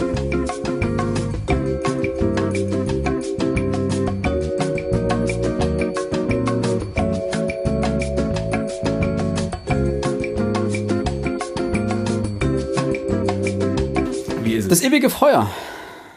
Das ewige Feuer. Die Geschichte um Dudu. Ja. Und? Habt ihr einen Parallel, also einen Alternativtitel für die, äh, für die Folge? Äh, für die Folge, ich schon, für den ja Titel. da habe ich mir tatsächlich vorhin gerade noch einen überlegt, als du mir gesagt hast, dass das lustig wäre. Aber ich muss nur kurz in mein schlaues Heftel gucken. Ein Alternativtitel für dieses Kapitel? Ja, ich Ja. habe mir, ich habe mir, das habe ich jetzt für die das letzte Mal gar nicht gemacht, äh, bei den letzten. Äh, immer wenn ich die, das Kapitel gelesen habe und jetzt hier Revue passi habe passieren lassen, einfach so gedacht, wie das Kapitel auch hätte heißen können oder was mir in dem, was ja charakteristisch war, eben zum Beispiel der Eissplitter ist halt die Schneekönigin und Jennifer, Jennifer als Schneekönigin und so weiter. Ähm, Ja. Drachen, Drachenzähmen leicht gemacht ist quasi das erste Kapitel gewesen. Achso, okay. Ähm, ja, und das ewige Feuer ist, aber mach du erst mal. Ich würde nochmal auf die Geschichte zurückgehen. Du hast nämlich in der allerersten Geschichte angefangen, mit Kopfnoten zu verteilen. Das haben wir in der letzten Geschichte nicht gemacht. Achso, ja. Ähm, wir müssen es nicht. Splitter 3. Zwei Minus. Äh, Ah, ich tue mich Alle, da schwer. äh, Philipp hat das schon in der ersten Dings nicht Ich wollte gerade gemacht. sagen, ich, hab, ich tue mich da schwer, die wirklich so zu raten, weil. Philipp, vier. Ich gebe mir da einfach ein Feeling. So, mein Feeling sagt mir gerade, es ist inhaltlich relevant, hat mir an einigen Stellen nicht gefallen. Gut. Es ist ja trotzdem Alles gut, eine alles gut, Geschichte, alles gut. Eine 3. Oh, passt. Okay. Zum ewigen Feuer. Mein erster Alternativtitel: Ja, Wirtschaftswissenschaften für Einsteiger. okay. Hast du eine spontane Idee? Nicht wirklich. Ich habe Hexer, Huren, Halblinge. Finde ich geil. Weil es sind immer die drei wichtigsten Dinge, um die Ja. es eigentlich Rittersporn müsste man irgendwie noch reinbekommen, aber der ist auch eine halbe Hure. Das ja, ich ist würde gerade sagen, das war schön. eine Hure der Und Kunst. ja, zweiter, zweiter Vorschlag? Äh, nee, das war's tatsächlich. also, achso, Das klang ansonsten so, als ist es. du noch was rausgehauen. Ja, na, bitte. Nee, äh, als Achso, hättest so, du noch was ach sagen so, wollen. okay, ja. Nee, ansonsten ist es natürlich äh, das, der Klassiker äh, Inquisition für Anfänger. Das wäre meine zweite Option. Inquisi Inquisition und KGB. Das habe ich mir irgendwann bei, bei äh, Chapelle äh, aufgeschrieben. Ah, witzig, weil Ch- Chapel, Ja, die Kirche. ja. hoffe ich, Kapelle. Kapelle? What the fuck, I don't know. Das könnte, klingt äh, Chapel. Hm, Das könnte, mit Kirche. könnte, ich glaube, das heißt, hm, was könnte das heißen? Ähm, Gotteshaus. Nein, Kapelle, eventuell. ähm, ich habe mir an einer Stelle aufgeschrieben, halt wirklich äh, ein, eine Mischung aus Inquisition und KGB. Das fand ich so lustig. Können wir gleich noch zu kommen? Oder hast du es schon direkt? Ja, ich habe es natürlich direkt, aber wir können erstmal davor noch ein bisschen vorplänkeln. Äh, also es ist natürlich, Ja, und die letzte Formulierung hebe ich mir für das Ende der Geschichte auf. ja bitte, danke, whatever. Ähm, es ist eine. Geschichte, in der, glaube ich, Jennifer keine Rolle spielt. Ja, das war, doch, doch, Doch. gleich auf der ersten Seite. Kommt. Ja, Schmales Grübchen, Gaffer. also Nein, es ist nur eine Erinnerung, aber er, und das fand ich Ach so, so die Frau lustig. steckte den etwas molligen und rundlichen Arm heraus? Nein, Spaß. Äh, nein. Ähm, er hatte das gut in Erinnerung, als sie zusammen, also sie, er und Jennifer, Jennifer, Jennifer, Alter, wie kommt der auf Chat? Als sie zusammen in Wengerberg gewohnt hatten, war es mitunter vorgekommen, dass Jennifer im Zorn mit Marmeladengläsern nach ihm geworfen Stimmt. hatte. Mit denen, die sie von den Kunden bekommen hatte. Denn Jennifer hatte keine Ahnung, wie man Marmelade kocht. Und die Magie half in dieser Hinsicht nicht weiter. Und das ist witzig, weil es irgendeine Geschichte gibt, die mir gerade nicht einfällt, ähm, wo irgendjemand versucht, irgendwas mit Magie zu kochen. Okay. Und es müsste alles. Ich weiß es wieder. Ist ganz schlimm, diese Anspielung jetzt. Jetzt es gibt eine Spongebob-Folge. Das, Schö das Schöne ist, ich habe dann später auch noch eine Spongebob-Parallele, aber wo König Triton gegen Spongebob einen Krabbenburger-Brat-Contest macht. Ja. Und der halt übelst viele Krabbenburger produziert und wer zuerst 1000 Burger hat, gewinnt. ja. Und Spongebob, und das ist eine Zeit. der liebevollsten Szenen, die ich kenne. schreibt die Folge auf. Da kannst du Äh, gleich, dann kann, verlinkt mal euch in, der, in, der, in den Show Notes. Äh, und Spongebob, der. Ich muss es kurz. Nee, ich schreibe das gleich auf. Äh, und Spongebob, der diesen Burger ganz liebevoll zubereitet. Und dann gibt es eine Einstellung, wo du halt siehst, so wie er dieses Burger Patty und darauf sind zwei Augen, ein Gürkchen und er deckt es mit einer Scheibe Käse zu. Hat dem Ganzen dann nicht sogar noch ein Küsschen? Und er gibt ihm noch ein Küsschen und es ist so schön. Und die Folge endet damit, dass äh, Triton, weil die Burger alle Mist schmecken und das Publikum ihn auspfeift, äh, SpongeBob gewinnen lässt und ähm, dann bei SpongeBob in die Lehre geht. Und immer wenn, wenn Triton dann den, den, der verbrennt sich und dann verhext, will er den, den, den Grill verhexen. Und SpongeBob sagt, nein, gute Burger gibt es nur durch Liebe, nicht durch Zauberei. Und das hat mich so daran erinnert, ich musste schön. so lachen. Ich dachte schon, du meintest die Parallele bei Gerald lenkte die Stute. Nicht? Nein? Okay. Warum denn immer diese. Ja, also diese, Wobei ich, Weil dieses Buch davon trieft. ich, Trieb ist lustig. Das habt ihr, das habt ihr äh, es gibt, gesagt. ich habe eine Stelle, eine Stelle im Buch, wo ich auch eine solche Anspielung habe. Und ich tue, es tut mir richtig leid, dass ich sie an dieser Stelle hatte. Ich werde sie dann sagen und ihr werdet schmunzeln, lachen. Und Aber- ist, zeigt eigentlich nur, was für ein verkorkstes Wesen ich bin, was ich für schlimme Gedanken Ich habe. ahne, welche Stelle das ist, die habe ich mir markiert. Komischerweise bei dem, bei dem Bergtreuefallus, ne, da, Da ja, ich ist, ganz normal, ist ganz normal bei euch scheinbar. Ja, das ist überhaupt gar kein, das ist, Oder Manche haben halt einen Traumfänger, ich hab Bergtrollen, Fallen. Die hängen bei mir über dem Bett und drehen sich die ganze Nacht. Ah, du hast mehrere hängen. ein Phallus mobil. Was zur Hölle Das ist hart ins völlige aus. Aber das finde ich gut, das ist witzig. Was zur Hölle ist los? Sollten wir die Folge so nennen? Phallus mobile? Ich habe keine Kinder, ich weiß nicht, ob die mit sowas auch klar kämen. ist abstrakt genug. Ah, gut, gut, genug, sehr schön. genug. Aber dafür rückt ein anderer Begleiter Geralds in den äh, Mittelpunkt. Nämlich äh, der Troubadour Rittersporn. Und ich finde Rittersporn, es ist immer wieder eine so grandiose Gestalt. Er, er, er, er tanzt Tango auf der, auf der Schneide zwischen, das könnte langsam nervig werden und ist schon lustig. Alter, ist der Ich großartig. weiß nicht, ob der überhaupt irgendwann mal nervig wird. Ich finde den Ich grandios. find- das ich Ding mag ist- den total. Ich habe immer die Angst, dass es so wird wie bei Hangover. Im ersten Teil ist Alan, also gespielt von Zach Galifianakis, der, der, der Ja. fette Jesus. So, keine Ahnung, so wird er irgendwann mal in dem Film genannt. Wahnsinnig lustig, süß, niedlich. Und spätestens im dritten Teil ging er mir nur noch auf den Kranz.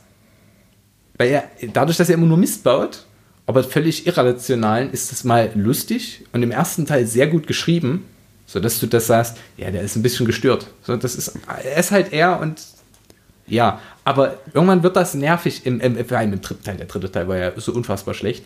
Äh, Und davor habe ich bei Rittersporn Komisch immer eigentlich. Sorge. Dritte Teile sind doch eigentlich sind immer die Highlights. Die besten. Ja, Die Herr der besten. Ringe, Rückkehr des Königs. Ist ja eigentlich Der weiß nicht, Terminator 3, äh, der Genau. besser als Teil 2.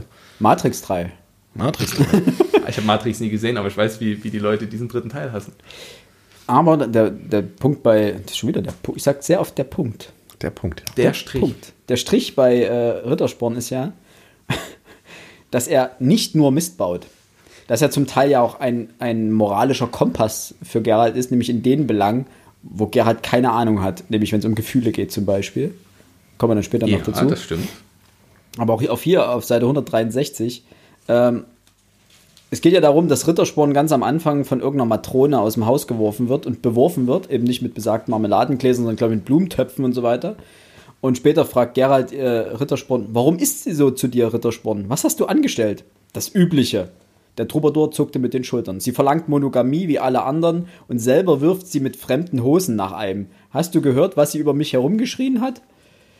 Bei den Göttern, ich kenne auch welche, die einen hübscheren, einen, einen hübscher abweisen, als die einen lässt. Aber ich schrei's nicht in, den Stra in die Straßen hinaus. Gehen wir. Und so weiter. 162, das muss man vielleicht das davor noch sagen. Ich bitte dich, Vespula, rief der Mann, also Rittersporn mit dem federgeschmückten Käppchen, schenkt den Gerüchten keinen Glauben, ich bin dir treu gewesen.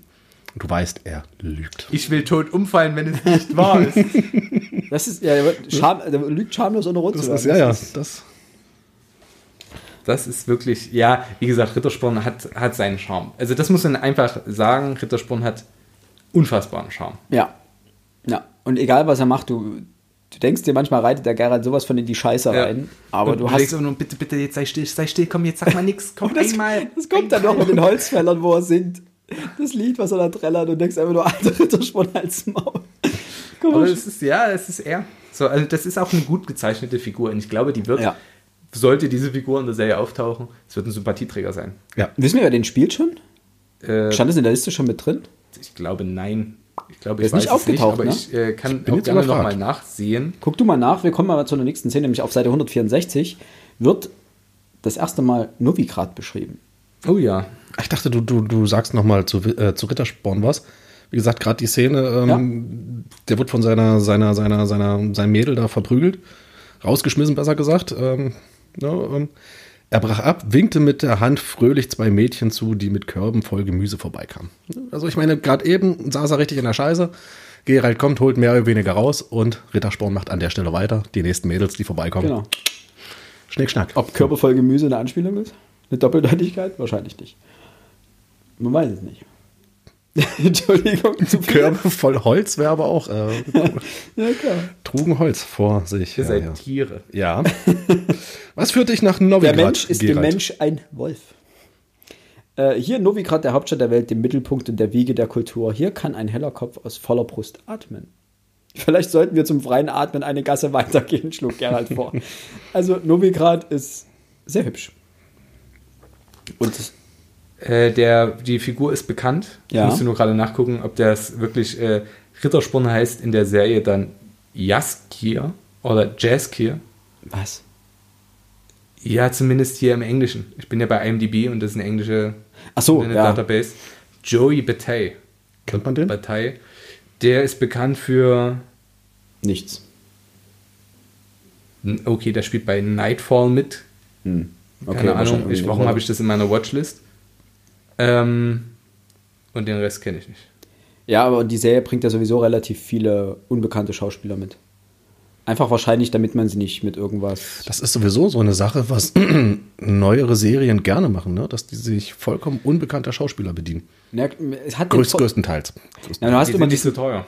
Na, erstens das. Zum anderen hast du meistens so eine, eine strahlende Leitfigur. Sean Bean war das bei Game of Thrones, damit man erstmal Leute zieht, die sagen, ähm, oh, eine Rhea, neue Serie nee, wie heißt sie? Bean. Lia, nee, hier, ähm, die die Königin Cersei gespielt hat.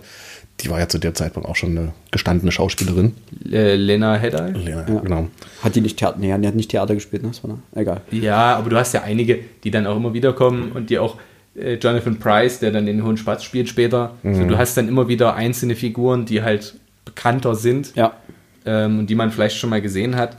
Aber du hast recht mit dem, mit dem dass die Es hat einfach billiger sind. Kostengründe, würde ich sagen, weil du Und- sagst, ja. ich kann erstmal nicht abschätzen, wie gut die Serie wird. Stimmt. Hm. oder wie viel sie mir bringt. Davon abgesehen, du musst mal überlegen, ähm, jetzt als dummes Beispiel, The Big Bang Theory. Die fangen an, glaube ich, da haben die, keine Ahnung, 100 oder 50.000 die Folge bekommen. Oder 10.000 die Folge. Die waren am Ende bei mehr, mehr als einer Million teilweise pro Folge. Und die Folgen gehen 20 Minuten. Weil die irgendwann einfach ihre Preise so krass gesteigert haben. Ja. So, du fängst aber immer unten an, weil du sagst, okay, wenn wir den jetzt äh, ein, ein Sean Bean wird das nicht für ein Apfel und ein Ei machen. Deswegen muss er immer so früh sterben, damit es Deswegen billiger muss er wird. immer so früh sterben. So, nein, aber wenn du jetzt sagst, okay, wir Doch. nehmen Leonardo DiCaprio, Johnny Depp und äh, Will Smith als die drei Hauptrollen Die drei Musketiere. und spielst mit denen 25 Folgen, ja, dann kannst du die Serie wegwerfen, weil du den. Kameramann nicht mehr bezahlen kannst. Vorher schon vertraglich, wie es Herr Scheuer mit der Maut gemacht hat, vorher schon vertraglich festlegen, ihr kriegt eure 25 Staffeln bezahlt. Ja, ne, das, aber der Punkt ist, du kannst es nicht abschätzen. Nee, ja, weil du, vor allem bei Johnny Depp war es ja dann, wir kommen völlig ab vom Thema, aber das muss ich noch sagen, der hat ja A, Riesengagen und B, eine Gewinnbeteiligung. Aber keine Ver- Verlustbeteiligung. So, und er hat sich halt für gewisse Filme stark gemacht. Äh, da gab es dieses, dieses Mordecai oder was das war. Ein völliger Bullshit-Film. Den hat niemand gebraucht. Der ist unfassbar schlecht gespielt. Der hat ein grässliches Skript. Der hat da Schweinekohle für gekriegt. Der Film ist deswegen so gefloppt, weil du den nicht mehr bezahlen kannst. Der kostet dann, obwohl der Film inhaltlich und von der Technik her vielleicht, also mal 20, 30 Millionen kostet, hast du halt noch einen Johnny Depp, der die gleiche Kohle nochmal braucht, plus die Marketingabteilung, die nochmal genau das Gleiche will. Dann bist du bei 120 Millionen und sagst, äh, wenn der Film jetzt nicht 150 Millionen einspielt, war das einfach ein schlechter Film. Ist eigentlich ein Low-Budget-Film, aber durch, die, durch das Endgeld, was dafür drauf geht, ist es einfach plötzlich eine AAA-Produktion. Ja, und du fragst dich, äh, A, warum sehe ich das nicht? B, warum fühlt sich der Film so schlecht an? Ja. Ähm, das genaue Gegenteil hast du jetzt bei Joker. Der Film ist ultra günstig gewesen. Also 55 Millionen hat er insgesamt gekostet. Es spielen auch keine, außer jetzt Joaquin Phoenix und Robert De Niro, sind da jetzt nicht die, das ist jetzt kein, kein, kein, kein Schauspieler äh, Aufmarsch, den du so noch nie gesehen hast. Der Film hat jetzt außer geiler Optik keine krassen Action-Szenen, die teuer wären. Und so kannst du, der Film hat, glaube ich, am ersten Wochenende über 100 Millionen eingespielt. Der ist jetzt schon ein Ultra-Erfolg. Ja. Und so musst du das für, eine, für einen Filmverleih, genauso wie für einen Serienhersteller ja immer berechnen. Rechnet es sich, ich habe das Budget und will ich von meinen 100 Millionen, die ich jetzt habe, wie bei Game of Thrones, 90 Millionen in eine Folge stecken und dadurch mir in den letzten Folgen nur noch Kacke anbieten. Ja, und dazu- kurz dieses. Dazu kommt ja noch so ein bisschen, dass du, wenn du junge Schauspieler nimmst, die man noch nicht groß kennt, dass die unbeschriebene Blätter sind. Ja. Dass du noch keine feste Rolle von ihnen im Kopf hast. Wenn du den Will Smith dort einbringen würdest als Geralt, wüsstest du genau, was da kommt. Das wird nicht ordentlich. Will Smith egal. als Genie. Zum Beispiel. Habt ihr den Film gesehen? Nee. Gut. Okay, zurück zum Thema. Zurück zum Thema. Was, was, über was sprechen wir eigentlich gerade hier? Äh, über. Ich habe noch eine Star Wars-Parallele, ja. Aus der, aus der, äh, wo wir gerade bei Filmen das sind. ewige Feuer-Dings. Wir sind beim ewigen Feuer. Also, Okay. wie gesagt, geht ja so ein bisschen um. Ähm, achso, ja, genau. Das spielt in Novigrad, um kurz das zusammenzufassen. Ähm, Gerald ist eigentlich mal wieder dabei, im Müll zu warten und für irgendjemand irgendeinen Auftrag zu erfüllen, als ihm ein Halbling über den Weg läuft, der scheinbar, den es scheinbar doppelt gibt. Ja. Und darauf entspinnt sich halt eine kleine Geschichte. Äh, wer nun der echte Halbling ist und ja, letztendlich die, die eigentliche, der eigentliche Plot spielt eigentlich keine große Rolle. Also ich hatte so das Gefühl, also auch die Geschichte spielt auch für den späteren Verlauf des, des Kurzgeschichtenbands keine, keine entscheidende Rolle. Das, ich hatte so das Gefühl, hier geht es einfach nur darum, um die Beziehung zwischen Geralt und Rittersporn weiter zu vertiefen. Ja, und was ich ganz, ganz, ganz lässig fand, war, wie soll man es ausdrücken, ist, ich hatte ein extremes Unwohlsein und ich konnte mich so gut mit diesem Halbling identifizieren, der, der plötzlich doppelt da ist und der nicht mehr im Griff hat, was gerade geschieht. Weil es einen anderen gibt, der alles in seinem Namen tut und er weiß von nichts. Plötzlich hat er Schulden in Höhe von mehreren tausend äh, Guld, Gulden, Kronen? Ja, ich glaube, ja, sowas. äh, weiß nicht, was Nee, er machen Kronen, soll. Er Kronen. weiß von nichts. Und, äh, und es, alle, alle agieren um ihn herum und er kann immer nur reagieren. Ja. Ähm, Krasser Fall von Identitätsdiebstahl. ja, fand ich, fand ich ganz, ganz. Na, ist ja wirklich so. Ja, nee, alles wird halt die. Identität Ähm, geklaut. Insgesamt fand ich, ist das tatsächlich meine Lieblingsgeschichte gewesen. Okay, Was ist für damit primär da zusammenhängt, dass ich dieses, dieses ganze Setting so sehr lustig finde. Denn, wenn, vor allem wenn sie in der Bank sind, immer wieder kommt jemand rein, ja, das, die, der, der, der Satz für das ist wieder gestiegen, nicht verkaufen. Und das Gute ist aber, dass der, der es entscheidet, keine Ahnung hat, um was es gerade geht. Er entscheidet dann einfach so, ähm, wir rechnen nochmal durch, so und so viel. Nicht verkaufen, geh wieder zurück. Und er agiert einfach so, wie, wie es ihm gerade passt. Ja. Und, und jetzt kommt mein absoluter Favorit in dieser, in dieser, in dieser Szene. Und, und das muss ich noch dazu sagen, ähm, auf Seite 196 gibt es eine schöne Szene, die mich auch wieder, ich bin ein assoziativer Denker, ähm, äh, Chappelle sagt dort, am besten fuhr Chappelle fort, sofort, unverzüglich. Es versteht sich von selbst, dass in Bezug auf den ehrenwerten Kaufmann Bieberfeld dieses unverzüglich bedeutet, unverzüglich nach Erledigung des, der Steuerangelegenheiten. Aber dieses am besten sofort, unverzüglich, hat mich an den Herrn Schabowski erinnert, und den Mauerfall. Ab wann gilt es denn? Na, ähm, da, da musste ich sehr lachen, vor allem weil mir Chapelle als ein, also in, an, in der Stelle, wo du nicht weißt, was es noch mit ihm auf sich hat, Ja. äh, kam er mir vor wie die katholische Kirche. Ist ja sowieso die, die Die Verbindung Anspielung zwischen darauf. das, das ewige Feuer und der katholischen Kirche ist ja, ja sehr präsent. sehr, also sehr der katholischen präsent. Kirche im Mittelalter natürlich. Genau. Ähm, aber was ich so schön finde, ist diese Verlogenheit, wie er sagt, und darüber wird nicht gesprochen. Sowas gibt es hier nicht, die können hier nicht reinkommen. Wir haben Zauber auf der, äh, auf der Mauer. Also es ist völlig unlogisch, dass hier jemand reinkommt, wer das behauptet, der, der, äh, der Ist ein Ketzer und ist ein Ketzer und wird verbrannt. Genau. Und, und dreht sich um und sagt zu Geralt, hier, Alter, du musst dich mal drum kümmern, das Vieh muss hier raus. Ja. Weil er einfach weiß, dass das alles eine Lüge ist. ja. Fand ich super lustig und habe halt, wie gesagt, das hatte ich mir vorhin schon aufgeschrieben, einen Mix aus Inquisition und KGB, weil er ja auch gleichzeitig so einen Geheimdienst darstellt Ja. und hat. Äh, das fand ich sehr lustig, aber mein absoluter Favorit, das meinte ich eigentlich, ist dann. Wo ist das? Ah, hier ist mein Zettel. Ähm, Seite 224, wir sind am Ende dieses Stückes und ich musste mir dieses Ende tatsächlich mehrfach durchlesen, weil ich nicht gerafft habe, was hier passiert. Okay. Ähm, weil hier plötzlich ein weiterer Halbling auftaucht, der sich ebenso in alles Mögliche verwandeln kann. Und auf einmal sind hier Figuren da, die dürften hier gar nicht sein. Und dann habe ich das alles nochmal gelesen und habe mich unendlich an den Sommernachtstraum von Shakespeare erinnert gefühlt. Denn, ja, ich schreibe es gleich auf, ähm, denn, und das hatte ich irgendwann mal in der Zeit gelesen, heutzutage, wenn alles von Männern und Frauen gespielt wird und die sich dann vielleicht umziehen und dadurch andere, in andere Rollen schlüpfen, ist das alles nachvollziehbar. Aber der führte an, dass zur, als das Stück entstanden ist und aufgeführt wurde im originalen England damals, ähm, guten Durst, Philipp, Danke, danke. ähm, Stimme ölen. als, das, als es das erste Mal aufgeführt es spielten nur Männer. Alle Rollen. Und die hatten Masken auf. Und die haben untereinander dann die Masken getauscht. Und das sind sowieso alles Männer, die Frauen spielen. Und plötzlich sind die Männer, die Frauen spielen, doch wieder Männer und tauschen ja auch die Geschlechter untereinander. Und dieses unendliche Wirrwarr, was sich am Ende darstellt, an- daran habe ich mich in dieser Stelle hineinversetzt gefühlt, weil es war mir völlig unklar, wo kommen denn jetzt die ganzen Leute her? Was soll denn das hier alles? Und das finde ich literarisch sehr, sehr, sehr, sehr schön, dieses Verwirrspiel, was nicht daher führt, dass er schlecht schreibt, sondern dass die Situation so Komplex ist. kompliziert ist und komplex ist, dass man gar nicht auf den ersten Blick erkennen kann, ähm, was geschieht hier gerade? Äh, er nötigt seinen Lesern auch eine gewisse Aufmerksamkeit ja, ab. und das hat mich sehr gefreut und ich mag es, wenn ich trotz aufmerksamen Lesens eine Sache nochmal lesen muss, damit ich sie wirklich verstehen Ja. kann. Das fordert mich angenehm heraus. Das, das ist äh, witzig, sehr, sehr witzig und vor allem es gibt ein sehr süßes Ende, finde ich. Es sei immer ein schönes Happy End, Ja, ist eine stimmt. runde Geschichte, unterhaltsam, äh, auch wenn äh, Rittersporn zum Ende stöhnt. Gerald, er hat in drei Tagen mehr verdient als ich mit Singen in meinem ganzen Leben.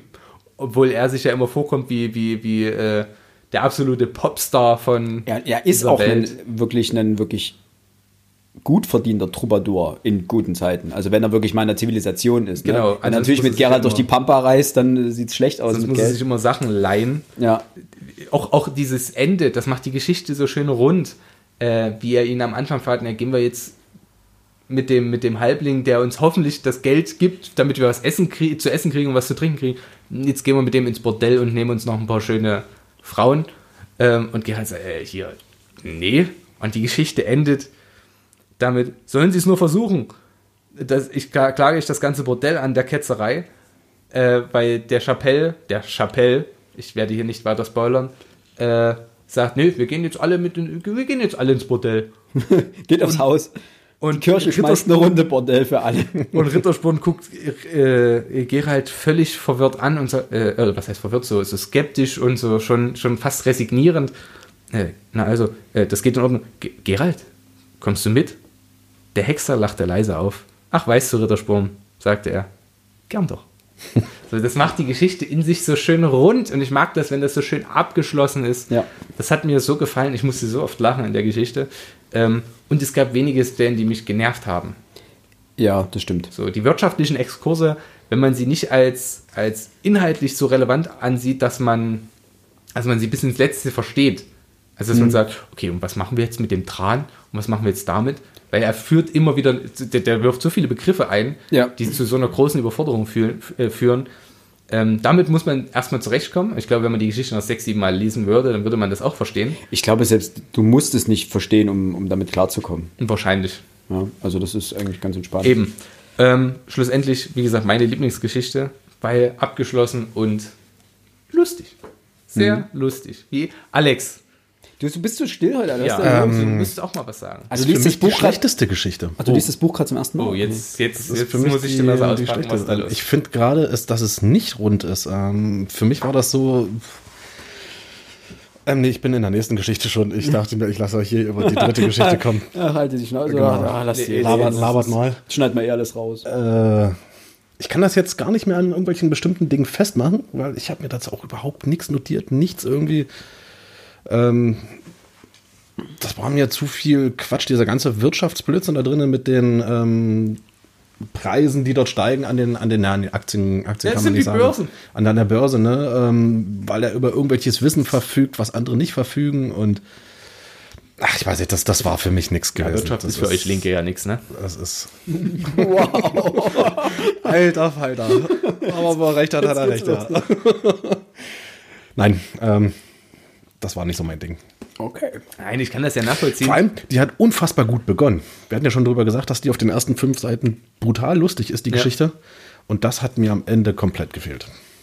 Ja, sie wird, sie wird ernster von der Konnotation. Dann ganz am Ende löst das Ganze wieder ein bisschen lockerer auf mit dem die Hurenhaus. Auflösung Aber ist auch so gut, weil ich ge- sonst was erwartet habe, was da kommen möge. Und vor allem habe ich gedacht, oh Gott, dieser Chappelle, das ist aber ganz schön der Gangster vom Dienst. Das wird ein harter Kampf gegen den jungen Mann.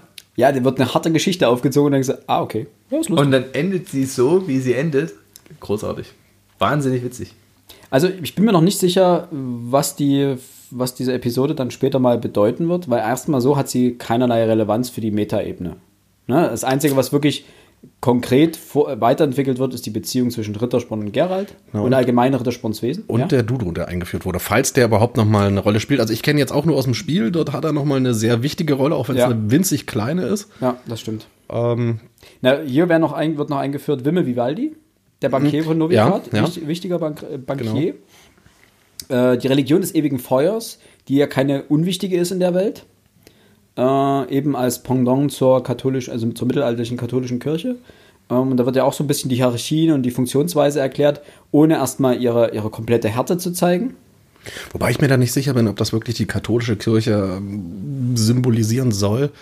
Na, Vielleicht auch Religion im Allgemeinen. Ich glaube Ja. glaub auch, oder vielleicht ein Sonderfall, weil die Soldaten, also die Anhänger, der, die dort wirklich sehr soldatisch auftreten, die ja mit Waffen, die bewaffnet rumlaufen, also das ist ja jetzt nicht katholische Ja, Kirche. ja gut, Nee, nee, Inquisition ist- hast ja, überall auch zur katholischen so. Flagellanten quasi. Also Ja, ist das, das wird es eher sein, genau. Äh, er- also Sapkowski ist ja sowieso ein ziemlicher Religionskritiker. Das merkt, merkt Okay. man immer wieder, dass er die Religion im Allgemeinen ähm, immer, na, anzweifelt ist falsch, aber sehr kritisch be beäugt und beschreibt. Und es sind ja nie klare 1 zu 1 äh, Übernahmen. Ja, es ist ja nicht 1 zu 1 die katholische Kirche und ihre Funktionsweise, sondern es ist so eine Durchmischung mit, mit antiken Kulten, ähm, mit anderen religiösen Strömungen. Also diese überall brennenden Feuer zum Beispiel als sind ja auch nur Symbole letztendlich. Und ich meine, ob du nun ein Kreuz dahin stellst und überall das mit Licht bestrahlst oder ob du überall eine Flamme hast, die brennt als Symbol, pff, ist ja nur eigentlich letztendlich Ende- Wurst. Ne? Eine Kritik. Ähm, was ich ganz lustig fand, äh, muss ich auch wieder an Star Wars denken. Ich weiß nicht, warum gerade so viele Hast Star Wars-Parallelen kommen. Hast du Star Wars geschaut am Wochenende oder wie? Nee, gar nicht. Aber äh, äh, auf Seite 173 wird zum ersten Mal erklärt, was denn der Dudu eigentlich ist, nämlich ein Täuschling. Und da musste ich an Star Wars Episode, jetzt muss ich überlegen, zwei oder drei denken, an den Changeling, den sie dort in den Straßen von Coruscant jagen. Moment, Täuschling, ähm, steht das drin im Text? Ja, ein Ja, es Täuschling. gibt ganz viele Okay, verschiedene. okay. Gestaltenwandler. Selber Täuschling, Ja, sagte das okay. Geschöpf kehlig. Äh, der Witz, also der, der gibt es ja ganz viele Be- Begriffe für, diese, für, diese, für dieses Wesen. Ja. Und alle haben den anderen. Ähm, ich muss, als du es gerade gesagt hast, Episode 3, da, da steige ich ja aus, habe ich nicht gesehen. Ja, zwei Guck oder ich mir drei. nicht Ja, an. ist auch nicht. Ja. Sowas schaue ich mir nicht an. Das müssen wir jetzt nicht aufmachen. ja, nee, das Fass müssen wir wirklich nicht aufmachen. Ähm, zur nächsten Geschichte. Nee, ein, ein, was, ein was Oh, Kleines habe ich noch. Eine kurze kleine, einen kurzen kleinen Spaß, nämlich auf Seite 206, als äh, der richtige, der echte Halbling äh, langsam einsieht, dass es wird ihm alles zu viel und es geht ihm auf den Sack alles und er, äh, sein, seine Identität wurde geklaut, hat er gesagt, ich kann nicht nach Hause zurück. Ich heure auf irgendeinem Schiff an und werde Pirat. ich einfach so das war immer meine also, Idee später, wenn es bei mir nichts wird, ich werde Freibeuter. Genau. das ist so der Klassiker für einen Aussteiger, wenn du sagst, okay, wenn alles nichts wird, gehe ich aufs Arbeitsamt und sage, ich wäre kein Freibeuter, läuft. Einfach irgendwelchen Omas auflaufen. Schön Enkeltrick machen.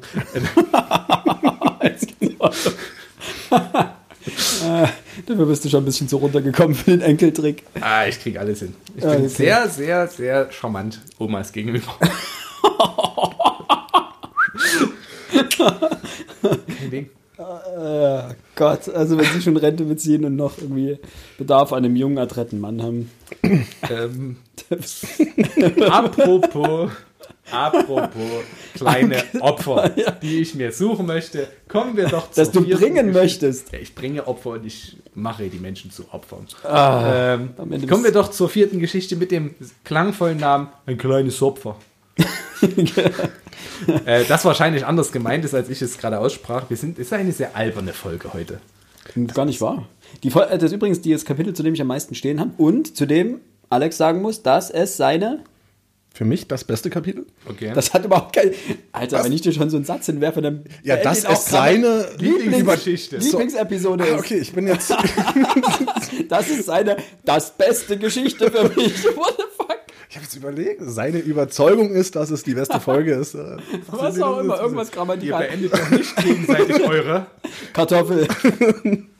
Großartig. Sehr schön. Äh, ja, die Geschichte ah. Ein kleines Opfer. Auch das ist eine Geschichte, die ich nicht so gefeiert habe. Sie war okay, sie war ganz nett. Es ist wieder die zweite Märchen, harte Märchenparallele. Ja, die habe ich auch mitgekriegt. Also vor allem, weil die so offensichtlich ist, gleich am Anfang, Seite 233, weil die, das Märchen einfach nacherzählt wird von Rittersporn. Ja, ja. Ähm, aber das finde ich großartig, das Rittersporn. Also kurz zur Erklärung.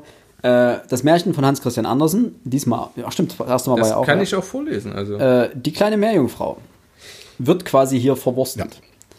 Ja. Äh, genau. Und das sehr cool, finde ich, denn es geht natürlich um einen Fürst und um eine Sirene oder Meerjungfrau, die einander lieben und jetzt dieses Problem haben, die eine hat einen Schwanz, der andere hat Beine. Ähm. Hat, hat, hat Flossen, hat, hat Flossen. Was, sie hat nun mal, sie hat einen scheiß Fischschwanz und er hat Beine.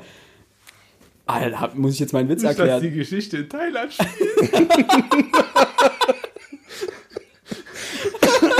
Deswegen hat es bei mir gerade schon wieder ausgehalten. Ein Ladyboy. Ähm, und mein zweiter Gag, den ich bringen wollte, weil sie, sie weigert sich ja, diese, diese, sie will ja nicht zum Menschen werden.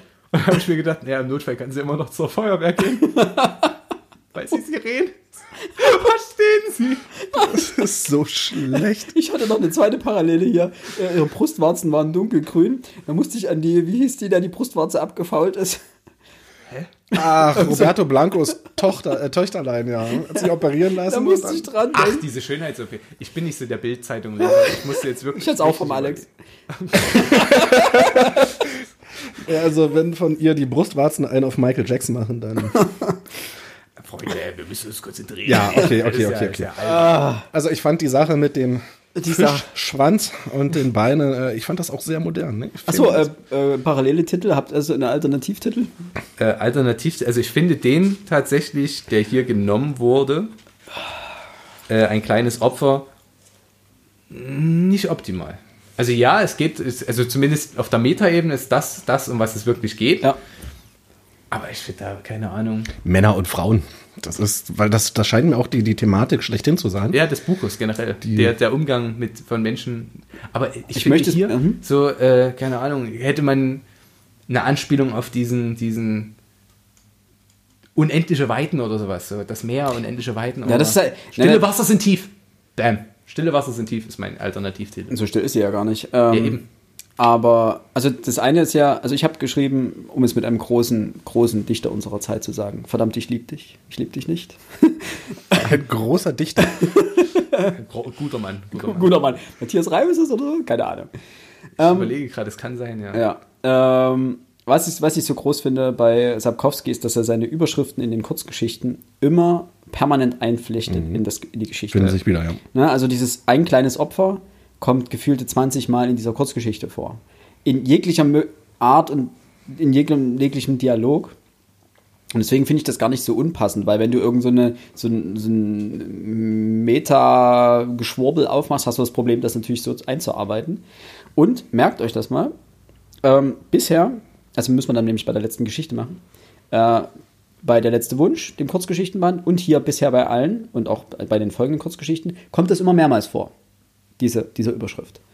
Merken, darüber, darauf kommen wir dann am Ende nochmal zu sprechen. Okay. Wichtiger Punkt. Fand ich, das hat das Ganze nochmal noch grandioser abgerundet. Ja, Fahr fort. Um was geht's in der Geschichte? Ein König möchte, hat man schon. ne, ja, klar. Ein König, Meerjungfrau, feierfrei. Die will nicht. Es kommt aber dazu. Die will trotz, doch. Sie und wollen will- schon, aber die, die Sirene möchte, dass der König sich in einen Genau, Meerjung, König den ersten Meerjungen Schritt Mann macht. verwandelt. Meerjungfrau Mann. Meerjungfrau Mann verwandelt und der Fürst will, dass sich die Meerjungfrau Frau in, einen, Frau, Frau, verwandelt. Sie wird dann eine, eine, eine Menschenfrau verwandelt, ja. Und ich fand diesen Konflikt, fand ich grandios. Ich fand cool, wie der aufgemacht wurde, dass es eben mal nicht nur darum geht, dass sie sich irgendwie mal klein macht und jetzt zum Menschen Genau, wird, genau. Sondern dass sie sagt, Alter, warum soll ich denn meinen Schwanz ablegen? Äh, leg du dir einen zu. Ja. Genau. Lass die Eier wachsen. Ne, härter, wie auch immer. Ähm, Äh, aber es geht dann weiter. Gerald ist in diesem Konflikt der, Dolmetscher. der Übersetzer, genau. Sie spricht die, die gemeine Zunge nicht und er äh, kann kein Sirenisch, also der König. Gerald muss übersetzen und natürlich ist es wie immer der Überbringer schlechter Nachrichten, kriegt auf den Sack. kriegt eine drauf und Gerald muss die nächste Aufgabe machen, weil er einfach keine Kohle mehr hat.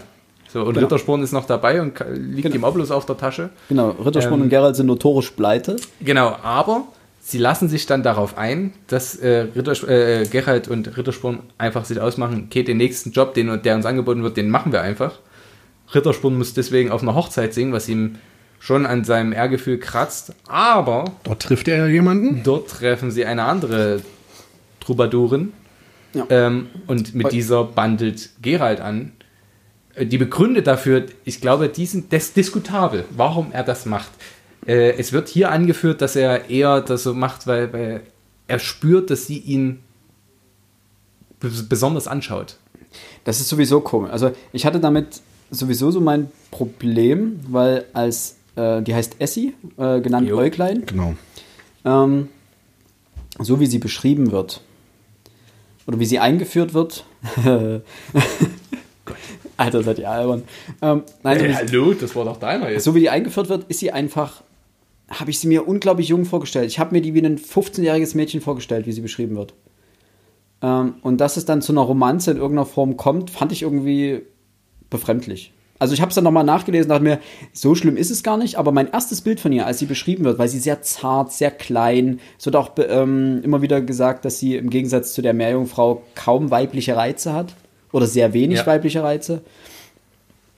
Und das war irgendwie komisch. Also ich, ich habe das so ein bisschen, ich war so ein bisschen hin und her gerissen, weil Gerhard ja nun als äh, sehr, äh, auch durch sein, auch so durch sein Äußeres ein sehr, in Anführungsstrichen, alter Mann ist. Ne? Einfach durch die weißen Haare wirkt er einfach noch schon vieles älter und reifer. Und sie ist so ein kompletter Kontrast dazu. Fand ich irgendwie ein bisschen krass, aber ähm, ja. Die beiden bandeln an. Und Gerald versucht schon ihr klarzumachen, äh, das wird hier nix.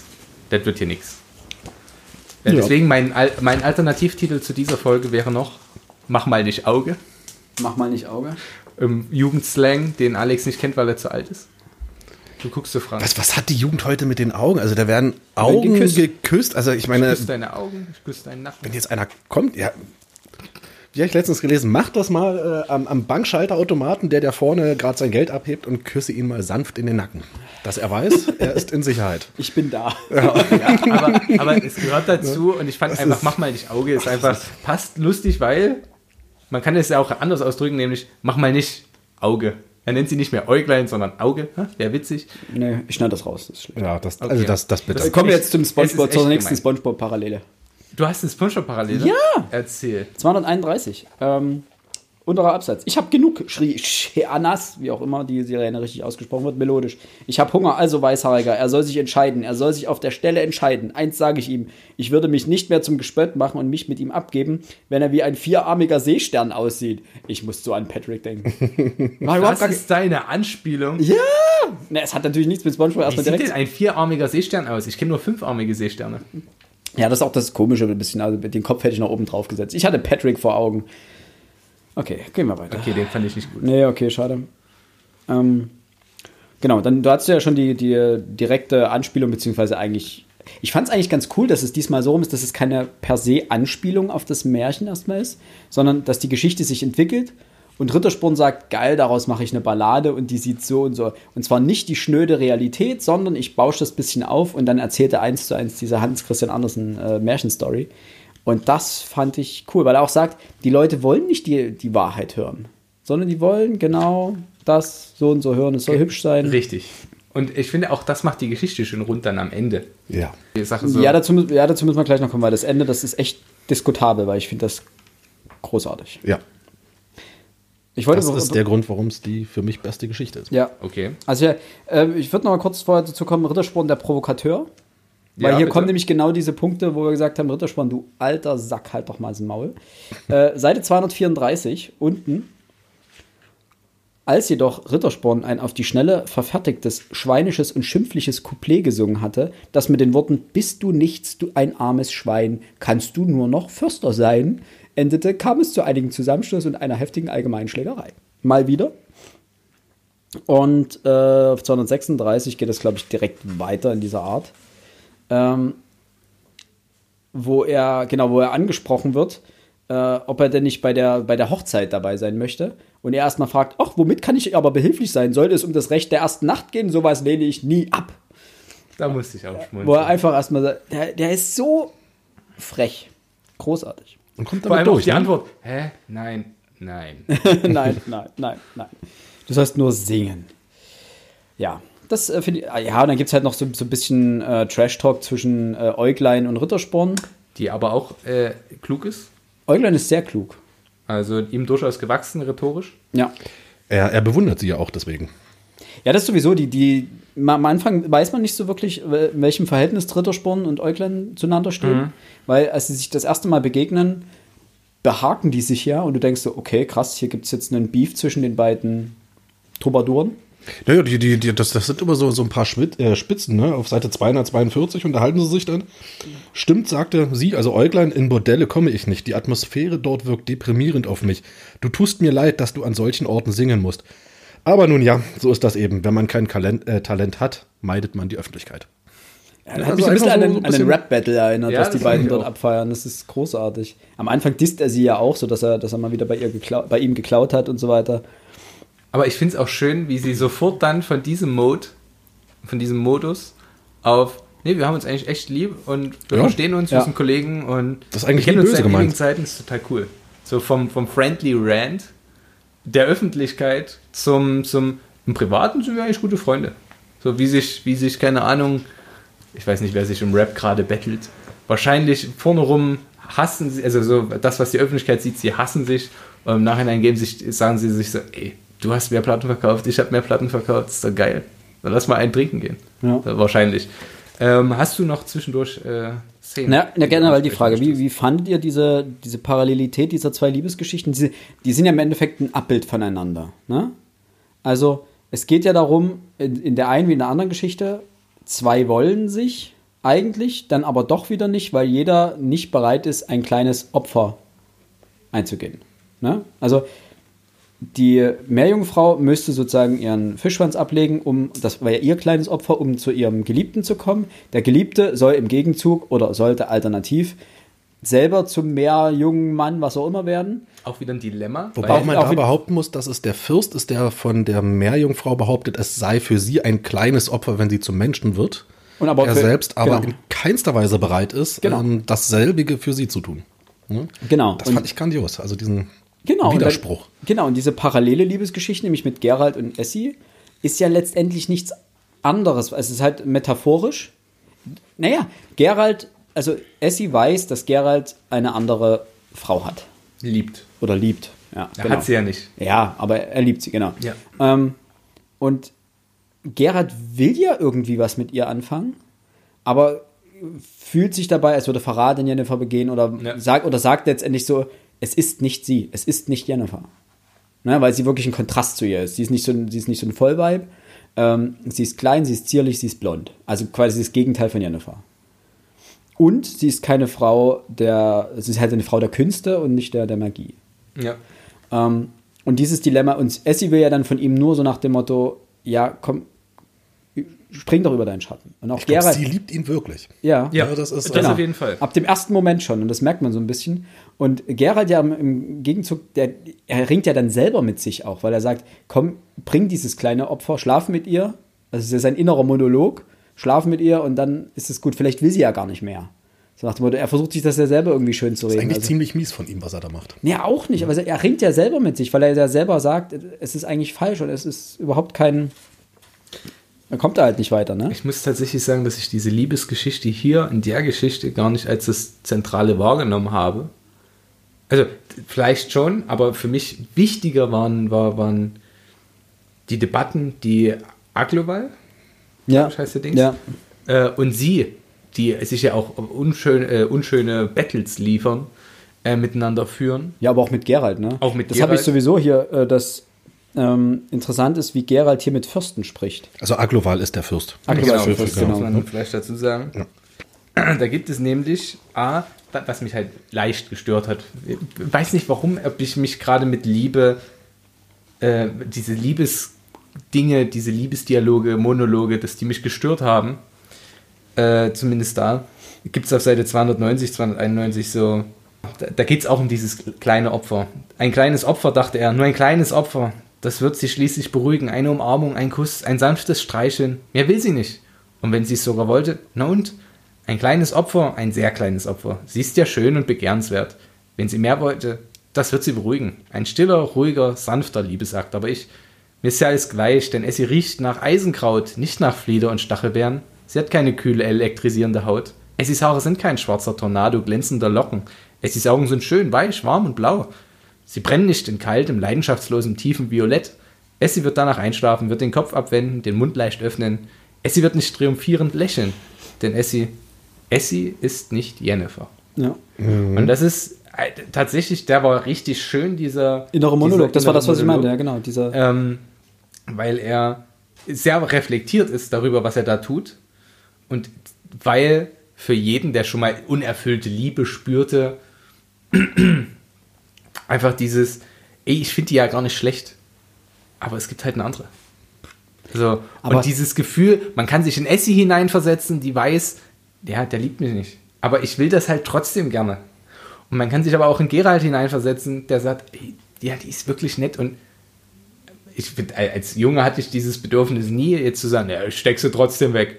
So, aber er selber hat ja dieses, dieses, eigentlich müsste ich ja, ich könnte ja, wenn ich wollte, ich könnte ja jetzt nehmen, wenn, wie ich will. Aber er sagt sich ja trotzdem, eigentlich ist das nicht richtig, was ich, äh, eigentlich ist es nicht richtig, was ich tue. na, er fühlt, ist auch wieder das Dilemma, ne? Er fühlt sich gefangen zwischen, äh, sie tut ihm leid und er will ihr so, sozusagen doch ein gutes Gefühl geben Ja. in irgendeiner Form und sich aber sagen, ne, aber das wird einfach nicht mehr. Genau. Eben ein kleines Opfer. Ja?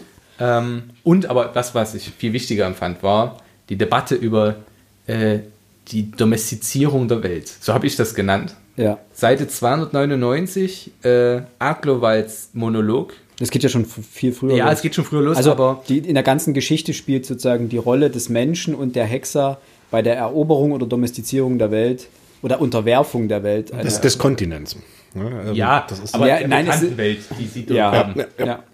Ähm, und sie haben ja beide ihre Punkte. So, wo, Ja. wo es, ich werde das jetzt nicht rezitieren, Seite 298, 299 für diejenigen, die nachlesen wollen. Aber dieses, wir werden auf jeden Fall feststellen, was auf der anderen Seite des Ozeans ist. Wir werden alles aus dem Ozean herausholen. Dieses, dieses streng kapitalistische ist mir scheißegal, was hier passiert. Es geht nur um Macht und Geld, Ausbeutung, Geld, Macht, das ist das, was zählt. Und dieser Diskurs, den er hier aufmacht über eine fast, ja, das ist ein irrelevantes Königreich. Ja. Oder, weil, ja, der will halt seine Perlen haben. So, kann er nicht mehr, weil dort irgendwelche Unwesen äh, im Wasser ihr, ihr, ihr Unwesen treiben. Ähm, und der sagt, nee, ich Ja, koste es, was es wolle. Ich Er weiß, meine ja, er weiß ja durch Geralt, dass es eine Zivilisation ist. Ja. Aber Vernunftbegabte er. Vernunftbegabt und das spricht er denen ja komplett ab. Ja. Ja. Auch das, auch äh, eine, eine, eine Kolonisationsmetapher, äh, würde ich es mal nennen. Äh, dieses ist mir egal, und selbst wenn die, wenn die eine Zivilisation haben. Die haben was, was mir gehören soll, und dann gebe ich keinen kein, nichts gebe ich darauf, dass sie ein eigenes Existenzrecht Ja. haben. Ich ziehe hier durch. Und diese, diese Positionen und diese Diskurse, die er hier immer wieder schafft, die streut er so geschickt ein, Schadkowski. Ähm, das, das feiere ich wahnsinnig an diesen Geschichten. Ja, vor allem, es, es lässt auch so ein bisschen zum, oder es regt zum Nachdenken auch an. Ne? Ja, es geht ja, auch hier, ähm, Seite 293 geht ja der Diskurs ja los. Es geht ja auch um den Berater mit bisschen, der ähm, eher auf Seiten Geralds steht. Der Hexer sagt, dass man mit diesen Ungeheuern kämpfen und dass man sie töten kann. Dann also Krieg her, wie früher. Das machen wir doch nicht zum ersten Mal, oder? In den Bergen haben Murmelmenschen gelebt. Wo sind sie jetzt? In den Wäldern machen sie noch wilde Elfen und Scheuweiber zu schaffen. Aber damit wird auch bald Schluss sein. Wir erkämpfen uns, was uns zusteht, wie unsere Großväter. Ja, also wieder darum, die Unterwerfung der Welt mit Waffengewalt, einfach weil man es haben will. Und äh, der, interessant ist, was der Fürst darauf antwortet. Und die Perlen kriegen erst meine Enkel zu sehen. Der Fürst verzog das Gesicht. Da müsste ich zu lange warten, Celeste. Also es geht einfach nur um schnödes Geld. Und davon das jetzt zu haben. Und es ist e- komplett egal, wo, mit welchen Mitteln. Und das Schlimme ist, in aller Regel werden die Menschen auch das bekommen, was sie wollen. Das Ja, ist ja auch das ist- irgendwie Common Sense. Das werden wir dann spätestens in der nächsten Folge erleben.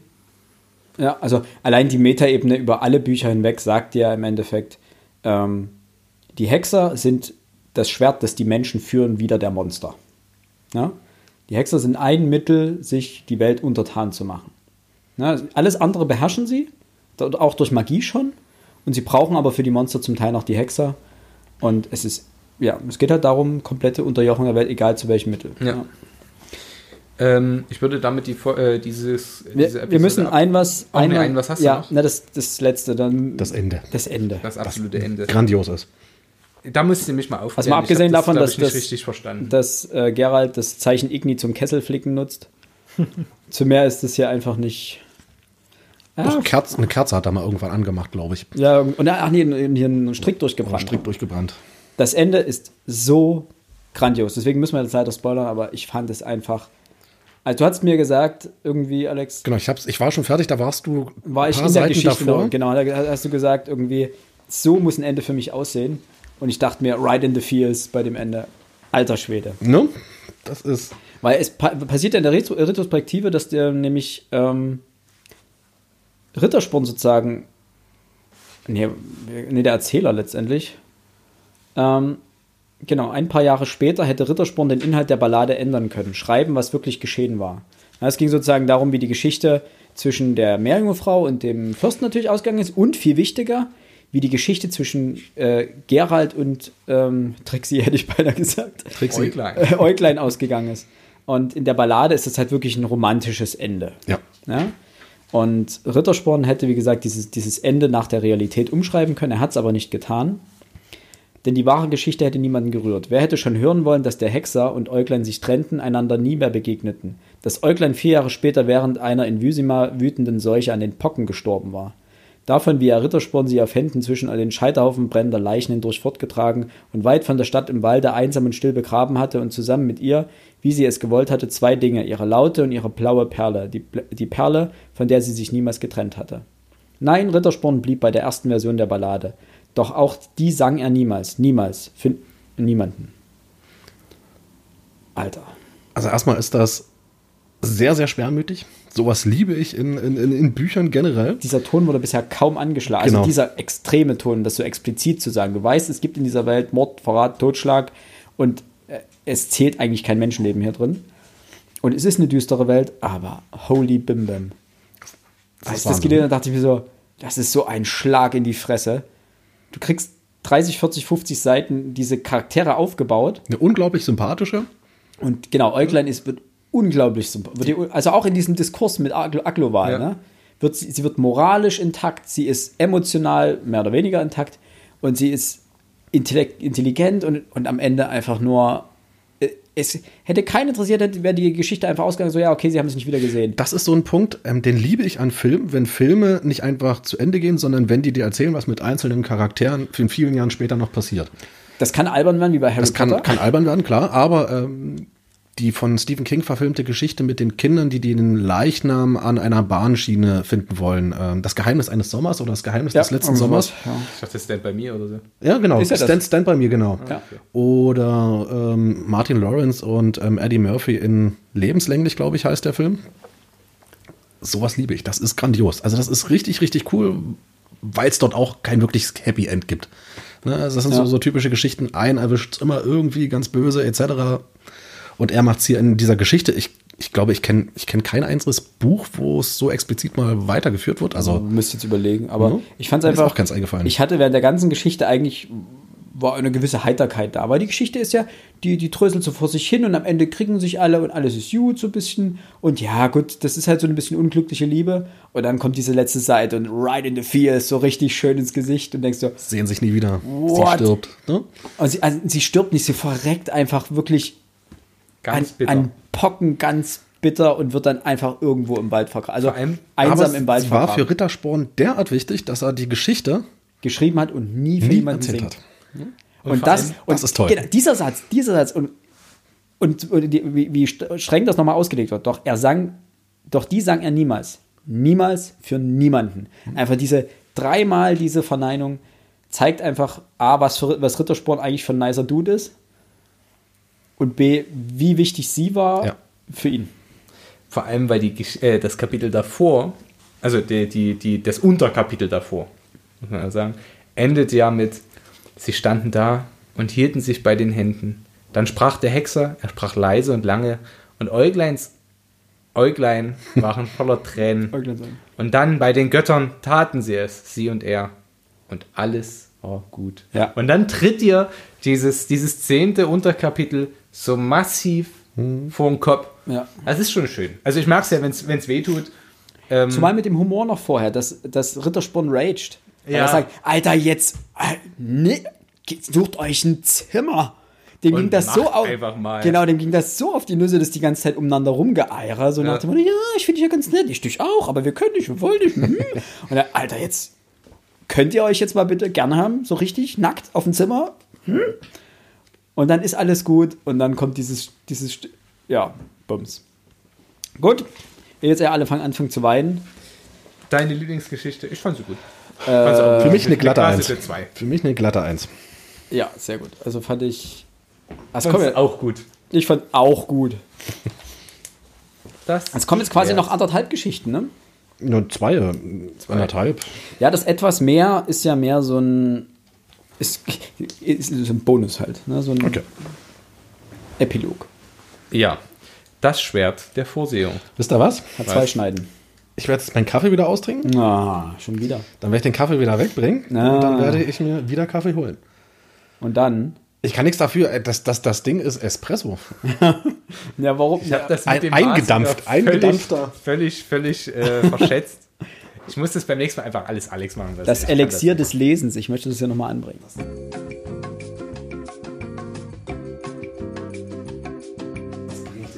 So, jetzt müssen wir ein bisschen aufs Gaspedal treten. Schwert der Vorsehung oder äh, ein Waldspaziergang. War gut, Note 3. Gut. Und die letzte. Fand ich auch. War richtig gut, Note 1. gut. Hammers, danke. Schön, dass ihr alle da wart. Unsere fachliche Einschätzung endet an dieser Stelle, genau. Jetzt So. kommt nur Das noch. Urteil unserer Fachschwierigkeit. Jetzt, jetzt kommt nur noch Dünnes. Nein, Ähm. also zur Geschichte. Gerhard geht in den Wald. Gerhard geht in den Ziri, Wald. Ziri, Ziri. Das heißt eigentlich Kiri, Kiri, Kiri, ich weiß, aber ich darf hier keine Das- das- Markennamen das war von albern. Frischkäse nennen. Max, wie siehst du das? Ich fand's albern. Ich fand das schon verkopft. Habt ihr die, also zur Geschichte, Gerhard geht in den Wald. Ja, im Grunde Äh, ist es das. Genau, und sucht eine, eigentlich gar nicht, er findet etwas, was er nicht gesucht hat. Metaebene. Nur mal so, an was hat euch dieser Wald erinnert? An den Trailer. Nee, so meinte ich das gar nicht. Ach so. Filmtechnisch, äh, büchertechnisch. Hat, meinst du Herr der Ringe mit Ja. den Ents? Ja, okay. Aber auch, ich weiß, das hat wahrscheinlich von euch keiner gesehen, aber es gibt bei ähm, Avatar, der Herr der Elemente, diesem Wunder, dieser wundervollen Kinderserie, Ja. gibt's eine Folge, wo die auch in so einen Wald kommen, wo sie alle über ihre Vergangenheit nachdenken, wie auch immer. Und dieser Wald hat das vermittelt das Gefühl, dass er lebt und dass in diesem Gewalt, äh, in diesem Wald etwas Gewaltiges vor sich geht. Bei Avatar Ja, Auch da der echte Avatar, also Der echte Avatar, der, der, der, Avatar. der Real Avatar, genau. ähm, genau, der Wald, wo die auch in den Bäumen leben. Wie Ja. gesagt, die Geschichte ist ja, ist ja ewig alt. Du hast es Ja, wohl bei Pocahontas. Ist es dann ähnlich? Ich habe Pocahontas nie gesehen, aber ich glaube, das war auch ähnlich, äh, weil Avatar einfach auch einfach Pocahontas ist. Also der, der blaue Avatar-Film. Oh, jetzt habe ich wahrscheinlich vielen ihre Illusion zerstört. Pocahontas, Avatar und Pocahontas. Ja. Das Ja, müssen ja. wir, irgendwann, irgendwann diskutieren Märchen. wir das mal aus. Nur, nur Das umgedreht.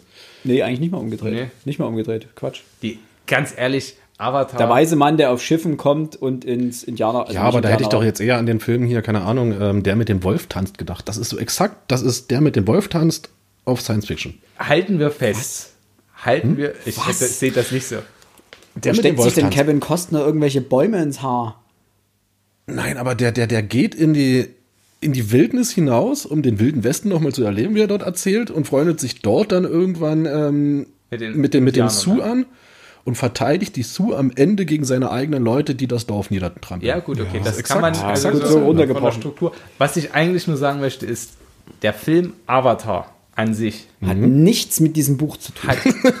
Ist nicht die Vorlage. auch, aber was ich eigentlich sagen wollte, ist nur so erfolgreich, weil er so unfassbar geile Technik hat und so unfassbar geil aussieht, aber die Handlung des Films ist völliger Murks. Also, was heißt Murks? Das ist einfach abgeklatscht. Das, ist, das kannst du Es überall kommen ja noch gucken. 14 Teile, vielleicht kommt da noch was. Ja, James Cameron hat ja schon 70 angezeigt. Der hat damals auch bloß die 2 Milliarden Grenze innerhalb von drei Wochen geknackt, weil du für ein Ticket irgendwie hier in Deutschland äh, auch 30 Euro bezahlen musstest. Also ich weiß, das Ich Kommen wir zurück zum Buch. Ja, okay. Also, Gerald geht in einen Wald, den sogenannten Brokilon oder Brokilon oder wie auch Brokolin. immer. Bro Bro Brokolon.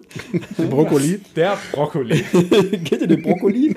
ähm, das ist ein Wald, den man angeblich nicht betreten darf, denn äh, er ist gefährlich. Und dass er gefährlich ist, hört man dann auch, denn es gibt auf Seite 317 diverse Beschreibungen dieser Gefahren des Waldes. Äh, von irgendwelchen versteckten Fallen, über giftige Tiere, über Tiere, die dich auf andere Arten töten, angespitzte Pfähle, äh, umstürzende Bäume, ach, weiß der Geier, irgendwas. Ähm, und in diesem Wald wohnen Dryaden. Ich habe mir Dryaden eigentlich immer so als weibliche Zentauren vorgestellt. Ich kannte den Begriff tatsächlich nicht unbedingt. Also wo ich das Okay. gelesen habe, habe ich im ersten Moment hat mir das überhaupt nichts gesagt. Okay, also ich, ich dachte immer, das wären so eben weibliche, qu- quasi wie Zentauren, Ja, eben Feen oder sowas mit. Hirschkörper Ja, ich oder habe irgend auch sowas. so Feenkörper, äh, Feen, Zentauren, so, das, Okay. Nee, eigentlich naturverbunden, also Druidenfrau, naturverbundene Frauen mit Blättern geschmückt an wichtigen Stellen und äh, mit einem, ja, Rehkörper oder irgend sowas unten. Tatsächlich, wenn ich gerade drüber nachdenke, meine Vorstellung ging schon, ging schon in die Richtung von Avatar, nur halt diese nicht so überflüssig blau, sondern äh, so waldig. Grün. Grün halt. Ja, damit man, ist auch dämlich die blaue, ne, die sieht man halt überall in dem Wald. Ja, Kennt egal. ihr, habt ihr rein zufällig irgendwie mal Stargate geguckt? Die Ja, Serie? natürlich. Die Nox? Ja. Das du kann die Dryaden sein. Ja, nicht so klein. Nicht so, ja, aber vom, Ja, okay, zurück zum Buch. Auf jeden Fall, äh, die Dryaden und die verteidigen, das ist letztendlich auch wieder so ein Indianer-Mischmasch. Ist auch eine Indianergeschichte. Es ist wieder ein Reservoir im Endeffekt. Ähm, und bisher ist es so ein brüchiger Frieden, niemand geht dort rein und weil auch niemand lebend rauskommt und die Dryaden haben dort drin ihre Ruhe. Und wenn ihr den Trailer zur Netflix-Serie schon gesehen habt, dort gibt es nämlich diese Szene in diesem, äh, in dem Wald drin. Ja. Und das ist, das ist tausendprozentig diese Szene, also diese Geschichte wird eine Rolle spielen, muss sie auch, denn sie ist unglaublich wichtig für die Beziehung zwischen Geralt und Ciri. Ich denke, in der Serie wird man das Ganze ein bisschen straffen und mehr Inhalt in diese Geschichte reinbringen, als sie hier in diesem Buch hat. Denn Ciri ist ja in dem Buch wesentlich jünger als dann in der Serie. Die ist ja hier, keine Ahnung, sechs, sieben, sechs, sechs Jahre, glaube ich. Es geht ja darum, dass vor sechs Jahren dieses Kind geboren wurde. Und da kommt, ja, kommt man später auch nochmal drauf zurück. Äh, was auf jeden Fall, das muss man vielleicht mal sagen, wer, wer Ciri überhaupt ist und wie er sie kennenlernt. Denn, Das- wenn man bislang jetzt bis an die Stelle gelesen hat, weiß man nicht, wer das ist. Deswegen, doch, jein, nein, weiß man nicht. Das ist ja der Witz dran. Ähm, Die Spieler des Spiels. Die wissen das, ja. Die ist Spieler das. des Spiels wissen, wer Ciri ist. Und es gibt auch hier einen Rückverweis auf, ähm, auf, auf, auf, auf, auf, wie heißt das? Eine Frage des Preises aus Der letzte Wunsch. Das kommt nämlich, das ist jetzt das Problem. Ähm, jetzt muss ich ganz kurz schauen, ob das, Seite 356, ob das wirklich so genannt wird, äh, ob der Name fällt. Dann kann man es wissen. Ja, es fällt nicht der Name, aber erstens spricht sie, also wenn man das nicht weiß, aber man hat den letzten Wunsch gelesen, äh, also das Buch und zwar dann eine, die Geschichte dort drin, eine Frage des Preises. Da geht es ja darum, dass Gerald an den Hof äh, zur Königin Kalante es um kommt. die Vorhersehung. Genau. Und dort gab es diesen Spruch ganz am Ende dieses, dieser großartigen Kurzgeschichte: Du sollst mir geben, was du daheim nicht erwartet hast. Du sollst mir geben, was du schon besitzt, ohne davon zu wissen. So, und genau dieses Zitat kommt hier. Also, wer aufmerksam den ersten Band gelesen hat, wird das sozusagen hier wieder erfahren. Das wird Und- damals sicherlich auch, ähm, musste man vielleicht nicht ganz so aufmerksam sein, weil damals hat es noch diesen Zwischenband nicht gegeben. Das stimmt. Ja, du hast, hast den ersten. Kurzgeschichtenband gelesen, ähm, liest ein paar Kurzgeschichten im zweiten und dann kommt die Geschichte, wiederholt sich dann. Ja. Äh, ja, gut, bloß mal als ein, ein Also, Ciri ist das Kind des älteren Blutes, das Gerald vorausbestimmt ist. genau. laut dieser Geschichte. Man weiß noch nicht, was wirklich, was es mit dieser Vorherbestimmung auf sich hatte oder hat. Das kommt dann erst in der nächsten Geschichte so ein bisschen raus. Und äh, hier geht es sozusagen nur darum, dass das Schwert der Vorsehung ist ja quasi eine Metapher äh, für die und es geht um die Zweischneidigkeit dieses Schwertes. Und Gerald legt das so aus, dass er die eine Schneide ist und der Tod, der ihm sozusagen auf den Fuß folgt, die zweite Schneide. Denn er sagt letztendlich, ähm, dass jeder, der, mit dem er zu tun hat, der ihm folgt oder mit dem er Umgang hat, dass er dann irgendwie stirbt oder ihm was Schlechtes widerfährt. Ist ja auch ein wiederkehrendes Element in der Erzählung von irgendwelchen Antihelden. Ähm, was ich sehr interessant fand, ist, dass Geralt es scheinbar die ganze Zeit während dieser Geschichte nicht checkt, wer Siri ist. Ciri ist. Obwohl sie die ganze Zeit, oder mal andersrum, dass er es nicht checkt, ist vielleicht nicht unbedingt schlimm. Ähm, ich frage mich aber, sie erwähnt so häufig, dass ihre Großmutter gesagt hat, dass sie eine Vorherbestimmung hat und so weiter, warum er nicht fragt, wer ihre Großmutter ist. Das hat mich, das war der einzige Punkt, der mich in dieser Geschichte ein bisschen aufgeregt hat. Wo du sagst, ich als Leser weiß, wer die Großmutter ist. Ja, ich warum da ist das Gefühl hatte, dass, dass, dass er ihr nicht glaubt. Dass sie ihm irgendwas auftisch, äh, auftischen Ja, natürlich. Irgendwie so, so ein komm, Kindergeschichte, Ja, lass genau. sein. Bla, bla, Aber bla. das, doch, das tut seine Neugier, sonst ist er ja manchmal so neugierig und fragt, ja, wer ist denn deine Großmutter? Ne? Also nach dem Motto, gib doch endlich Ruhe zu nörgeln, ja, sag doch, wer das ist. Ja? Um zu gucken, was da dran ist. Und hätte sie Kalante gesagt, Dann wäre es ihm wie Schuppen von den Augen gefallen. genau. Sie reden aus dem Bett. Ähm, um diese Geschichte, um kurz meine, meine kleinen Anmerkungen dazu zu, ähm, äh, Wirf mal. einzuwerfen. Seite 337 kommt es zu einer Märchenerzählung, die Gerald für Ciri macht, mit der Geschichte vom Fuchs und der Katze. Ja, sehr schön. Ähm, diese, diese Märchen spielt natürlich weiterhin eine Rolle. Natürlich könnte man jetzt sagen, klar, am Ende, als sie überfallen werden und äh, Ciri sich auf dem Baum versteckt, Ist ein hartes Foreshadowing. Also, Ja, aber ich fand was anderes viel schöner, was äh, sieben Seiten später kommt. Äh, da trifft nämlich Fregenet, ich muss ihn so nennen, weil so heißt glaube ich auch irgendwie Sekt oder so. Da, Der Jeanette. äh, trifft Gerald wieder und er sagt zu ihm, hol mich die Pest, du kommst überall zurecht, Gerald. Fällst immer wie eine Katze auf die Füße. ja. Fand ich, da, da fand ich es subtil, am Ende fand ich es, also das Ende, wie sie sich versteckt, das ist sehr kra- krasses Foreshadowing und so der Vorschlaghammer. Nicht subtil. Es Ja, ist das, das war irgendwie ein bisschen. Aber es war ja auch nicht wichtig in dem Moment dann mehr. Genau. Und Also- dann natürlich, das fand ich super schön ironisch auf die Märchengeschichten, die es dann gibt. Wie, wie Fregenet sagt, äh, ja, ich war mal ein Kormoran und Gerald hat mich, Gerald hat mich ähm, zurückverwandelt.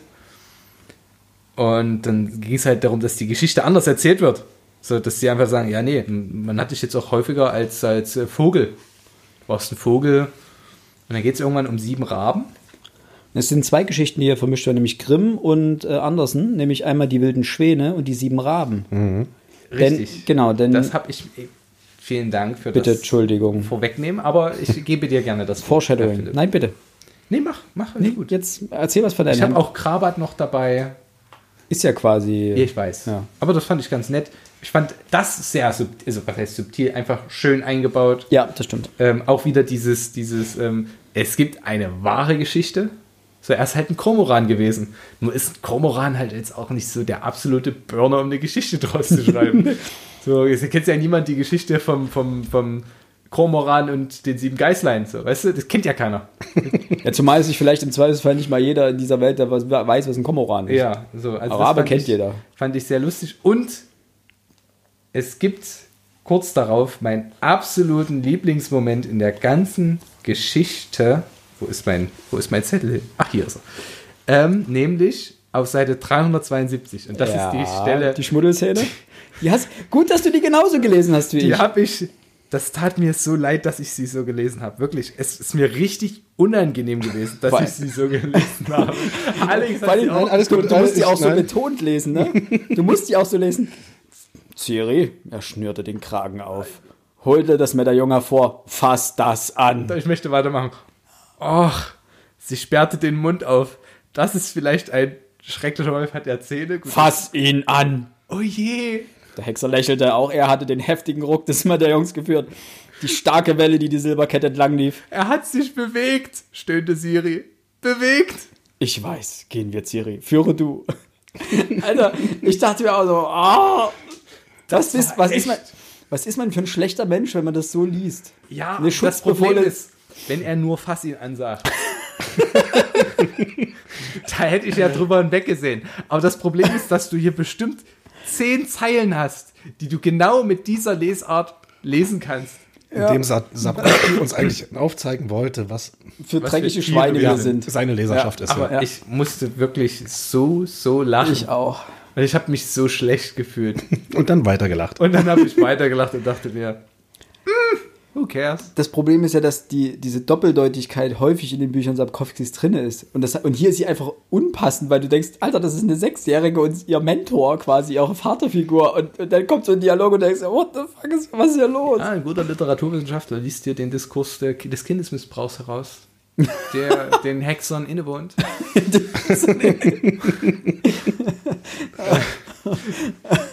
Und Vor allem die Hexer sind ja wie eine Sekte, also Sekten missbrauchen Kinder. Äh, du musst nur weit genug Ja, denken ja. und du hast hier, du hast hier alle Anspielungen drin, die du dafür brauchst. Äh, so weit würde ich natürlich nicht gehen. Ich glaube Nee, einfach, klar. dass es ein Witz von ihm ist. Und ich kann ihn mir, stelle mir gerade vor, wie ein Wie er selber gekichert hat Genau, wie er kichernd so am Schreibtisch sitzt und sagt, so, so wie Tarantino-Moves, äh, ich erinnere gerne an die Kapuzenszene bei Django, wo ich mir richtig bildlich vorstellen kann, wie dieser Dialog über die Kapuzen, die seine Frau doch den ganzen Vormittag gestrickt hat, während er dabei zugesehen hat. Der hat keinerlei Bewandtnis, aber er ist einfach wahnsinnig lustig. Alex? Ähm, ich würde nochmal auf ein ganz anderes Thema zurückkommen wollen später. Wir Star Trek. Nein. Voyager. Ähm, nochmal auf das Schwert der Vorsehung. Ja, bitte. Du hattest, ihr hattet ja vorhin schon gesagt, ähm, dass Geralt sich selbst als ähm, das Schwert betrachtet, beziehungsweise die Als eine, eine Schneide, Schneide, ja. als eine Schneide dieses Schwertes, die andere ist der Tod. Ich wollte euch irgendwann bloß mal fragen, was ist denn, wenn die zweite Schneide Ciri ist? Äh, so könnte das, denke ich, auch gemeint sein. Ich vermute mal, so ist es nämlich auch wie Moisak, der auch eingeführt, glaube ich, erstmals. nee, nee, nee, den gab es schon, den gab's Okay. ja schon bei einer Frage des Preises im ersten Stimmt. letzten Wunsch. Der kam ja schon. Ähm, und dort sagt er ja, darfst du, sagte Moisak, ist, äh, ja doch, aber es ist riskant. Es gibt so eine alte Weissagung, die lautet, dass das Schwert der Vorsehung zwei Schneiden hat, beendet Geralt den Satz. Und ich vermute mal, du hast ja vorhin gesagt, dass das Ciri so permanent oft von der Vorhersehung spricht. allgemein, dieses Buch trieft nur so vor Vorhersehung. Also der, der, die zweite Hälfte des Buches kommt in vielen Dialogen zwischen unterschiedlichsten Personen, nicht nur beim Schwert der Vorsehung direkt, also bei der Geschichte, sondern auch bei der anderen, dann bei etwas mehr, wird unglaublich viel von Vorsehung gesprochen. Okay, dann gibt es eigentlich von meiner Seite gar keinen Diskussionsbedarf. Ich wollte es bloß mal in den Raum werfen, aber wenn ihr das sowieso genauso Ja, seht. wei weiß ich nicht, aber ähm, es wäre zu einfach, wenn das jetzt schon das wäre, Ja, äh, zumal das ja nur Geralds Interpretation ist. eben, eben. die anderen Gesprächspartner führen es ja nicht weiter aus. Die sagen ja, das Schwert der Vorsehung und Gerhard, ja, ja, ich weiß, zwei Schneiden, eine bin ich, das andere ist der Tod, läuft. Und die anderen sagen ja nicht, naja, Moment, Freundchen. Und ähm, es hat ja noch was mit diesem Kind älteren Blutes zu tun. Das kommt jetzt in der Folgegeschichte. Da können wir gerne, wenn ihr nichts anderes habt, gleich drauf überleiten. Nee, können wir Ja, gerne sehr gucken. gern. Ähm, Achso, nur die Geschichte gut? Ich fand die ziemlich gut. Ja, die war Ja. wirklich okay, zwei Minus. 1A, wirklich sehr, sehr Nee, gut. die- Grandios, genial, Zwei Minus. 4 plus. Nee, also Nein. es gab halt auch, du musst mal überlegen, wie lange es dauert, bis die erstmal in diesem, In der Geschichte passiert nicht viel. es passiert halt wirklich wenig. Also, wenn ich hier durchlese, was ich halt inhaltlich zu den als Stichpunkten habe, da passiert nicht viel in der Geschichte. Da ist einfach nicht viel, aber es ist wieder so unglaublich wichtig für diese, A, für die letzte Geschichte, für das etwas mehr, diesen coolen Wow-Moment am Ende und für die Beziehung zwischen Geralt und Ciri ist. Das ist halt entscheidend wichtig, was da passiert. Ja, na klar, ich habe das gar nicht, aber man hätte viel mehr das in den Vordergrund rücken müssen. Gleichwohl, nein, es ist ja, ne, es ist ja nicht so, dass mir, dass es, dass es jetzt redundant wäre oder, oder sich so lange ziehen würde, aber es passiert halt wirklich wenig. Was ich, aber ich muss sagen, dass, dass daran finde ich Sapkowskis oder daran misst sich Sapkowskis äh, Schreibstil und sein erzählerisches Talent auch. Ähm, er rückt es eben nicht in den Vordergrund. Und das finde ich das, was er so großartig daran macht, dass du wirst nicht mit der Nase direkt draufgestoßen, ja. was jetzt der wichtige Punkt ist. Wenn du bis hierhin gelesen hast, wenn du aufmerksam warst, hast du das irgendwie mit der Vorsehung, denkst du, könntest du eine Ahnung haben, ja, Ciri, das könnte irgendwas sein. Ähm, aber du hast eigentlich keine Ahnung, wenn du die Spiele nicht gespielt hast, wenn du einfach nur das gelesen hast. Und zu dem Zeitpunkt gab es die Spiele ja nicht. Äh, weißt du nicht, was Ciri und Geralt gemeinsam haben. Und weißt auch bis zum Ende der Geschichte, ja, irgendwie, die scheinen zusammenzuhängen und ja, aber du weißt es nicht so genau. Ja.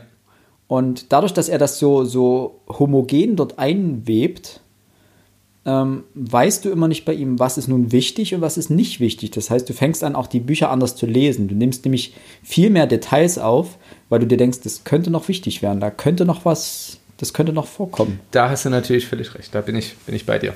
Und das finde ich gut. Also ja, so wie gesagt, es ist jetzt nicht, ich habe ja, ich habe eine 2 Minus gegeben. Da wäre ja, jeder meiner Schüler irgendwann mal stolz. So, also, das sind dann die guten Schüler bei Max. Das sind dann schon die richtig Ach, bist du auch so ein Lehrer? Eine 1 gibt es quasi nicht? Ja. Das sage ich ja nicht, aber ich habe eine halt 1 in 150 Prozent. Nee, eine 1 in 100 Prozent, also 96 Prozent, um es genau zu machen. Aber der Punkt ist was Mathematisch schon, ja. Wir, äh, hatten, wir hatten einen Lehrer, der hat gesagt, eine 1 sind 110 Prozent. Wenn ja, du mehr machst als gefordert, wo du denkst so, what?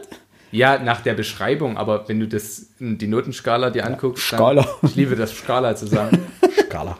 Äh, das Skala. Wie es, es gibt ja auch keine Stars, es sind alles Stars. Stars. Ja. Äh, nein, aber was ich zentral sagen, es ist eine wirklich gute Geschichte, aber sie hat trotzdem Schwächen. Es gibt ja Natürlich. Momente in dieser Geschichte, wo ich gesagt habe, ach Mensch, komm, zieh mal. Gut, wir müssen jetzt ja, genau. Wir, wir kommen in die nächste Geschichte. Genau.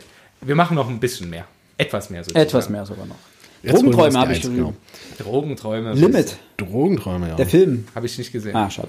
Ähm, Wir Kinder vom Bahnhof Zoo. wow. Ja. Fand ich gar nicht schlecht. Ähm, habe ich nicht gelesen. Oi. Hast du mir das denn geguckt? Nee. Also ich fand auch die Anspielung nicht schlecht, aber egal. Deswegen kann ich die, die Anspielung. David Bowie mit seinem Song Heroes. Habe ich äh, nie gehört. Ach, oh Gott, oh. Alex, willst okay. du kurz zusammenfassen, bevor wir uns jetzt hier wieder in Ach Gott, ich soll da was zusammenfassen. Worum ging es denn? Äh, es kommt nicht drei Dolen vor, aber dafür Bohlen. Im wahrsten der Sinne Brücke. des Wortes, genau. Gerald beschützt einen Kaufmann, der auf einer Brücke mit seinem Karren äh, zwischen die Bohlen geraten ist. Ja. Mit den Bohlen nicht mehr rauskam. Unter der Brücke eine Menge Skelette.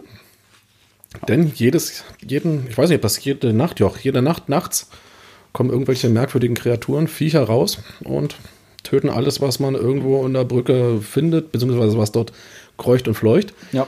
Gerald beschützt den Kaufmann, wird dabei allerdings sehr, sehr schwer verletzt.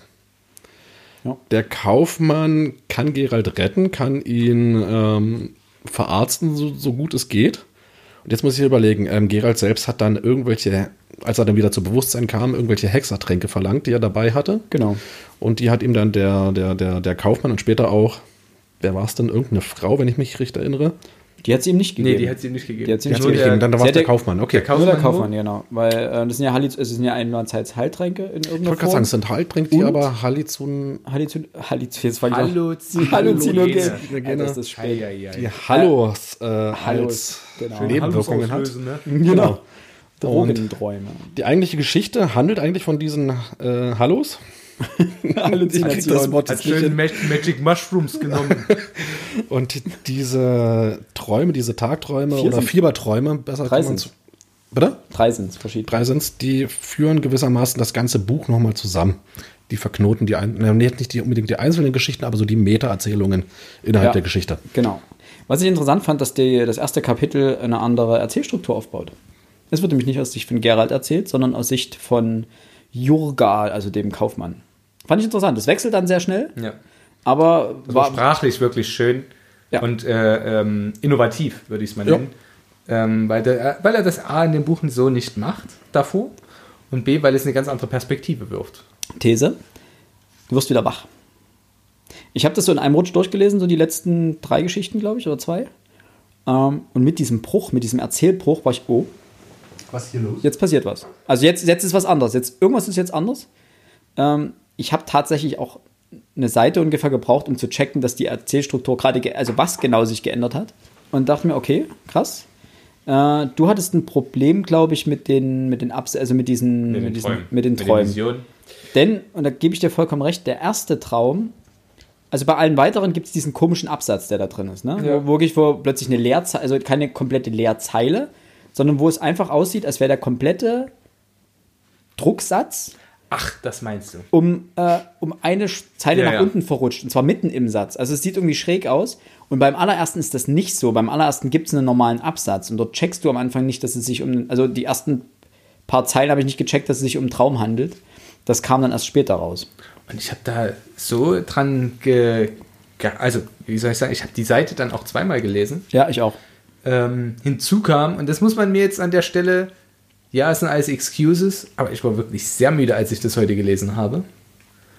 Und das hat mich so überfordert. Und dann war ich so, hä, was wollten ihr jetzt? Was, wa warum geht der jetzt? Der hat sich doch gerade hingelegt. Okay, wahrscheinlich träumt er.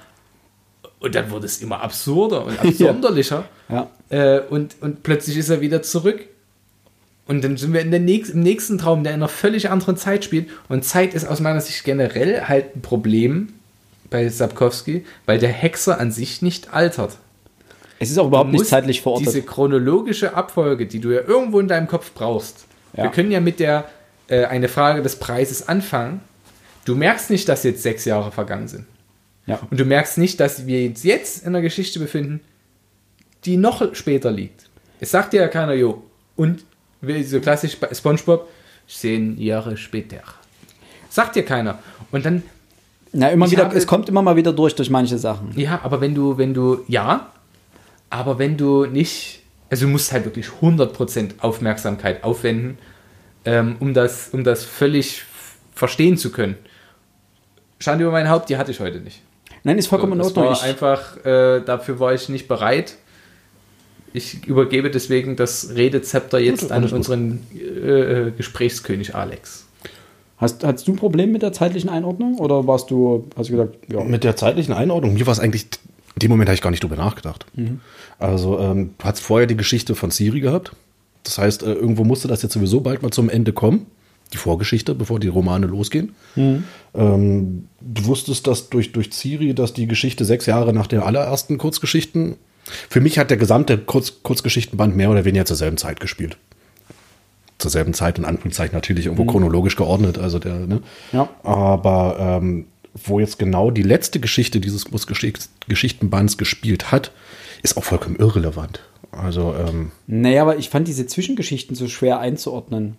Also ich hatte damit echt kurz Probleme, in meinem Kopf eine zeitliche Abfolge herzustellen. ob das jetzt vor zwei Jahren war oder vor fünf Jahren oder schon vor zehn Jahren, wo er das erlebt hat. Alex, soll ich dir noch ein Problem sagen? Ja? Ähm, das ist ein generelles Problem. Wenn Träum, Traumsequenzen, Visionssequenzen kommen, habe ich ein ganz, ganz problematisches Verhältnis dazu. Weil, wie sehr kann ich dem Autor jetzt noch trauen? Ja. Stimmt das, was da passiert? Ist das denn die Wahrheit? Oder ist das geschehen? Äh, Ist das nur nah dran?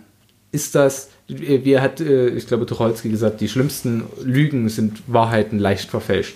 Ja. Ähm, und dann, dann, dann, wir schalten da in eine Ebene rein, wo es so schwierig ist. Ich finde das gar nicht verkehrt. Irgendwann, sollte es falsch sein, wird sich das ja auflösen. Und erinnert euch jetzt mal komplett anderes Thema. Ähm, The Dark Knight. Der Joker erzählt das mit seinen Narben. Ja. Ich finde das stilistisch, finde ich das grandios, dass der zwei verschiedene Geschichten erzählt. Ja. Und ähm, sollten die Geschichten hier drinnen gelogen sein, weil sich der Autor das ausgeht, beziehungsweise weil Gerald in seinem Fiebertraum ähm, sich dort irgendwas zusammenfantasiert hat, das werden wir schon mitbekommen. Und dann wird es wieder sein, dann wirst du da sitzen in so einer Geschichte und wirst, Moment, hä? Das macht keinen Sinn. Aber das wird aufgelöst. Ich glaube, Ja, Sapkowski, wahrscheinlich- Sapkowski lässt dich nicht gegen die Wand laufen. Aber das Ding ist, in diesem, jetzt kommen wir zu dem Punkt, warum es mir so schwer fiel, diese Geschichte voll zu folgen. Ich habe den Grund, das chronologische Problem angemerkt. Ich habe das Autor, ich nenne es jetzt das Autorschaftsproblem, einfach wie authentisch, wie nachvollziehbar, wie real, wie wahr ist diese Geschichte, die, also dieser, dieser, diese Vision. Und meine mangelnde Aufmerksamkeitsspanne. Diese Geschichte war definitiv nicht für den heutigen Tag für mich. Nee, das bestimmt. kann sein. Ähm, und vor allem nicht in dem Stress, das Ding jetzt noch schnell zu Ende zu lesen. Nichts, ich habe ja begriffen, um was es ging. So, das ist ja gar nicht der Punkt. Ich glaube, ich werde die, dieses letzte Kapitel jetzt auch dann nochmal lesen. In Ruhe. Das Ende der Geschichte ist ja der zentrale Punkt. Auf das es dann zusteuert. Ja.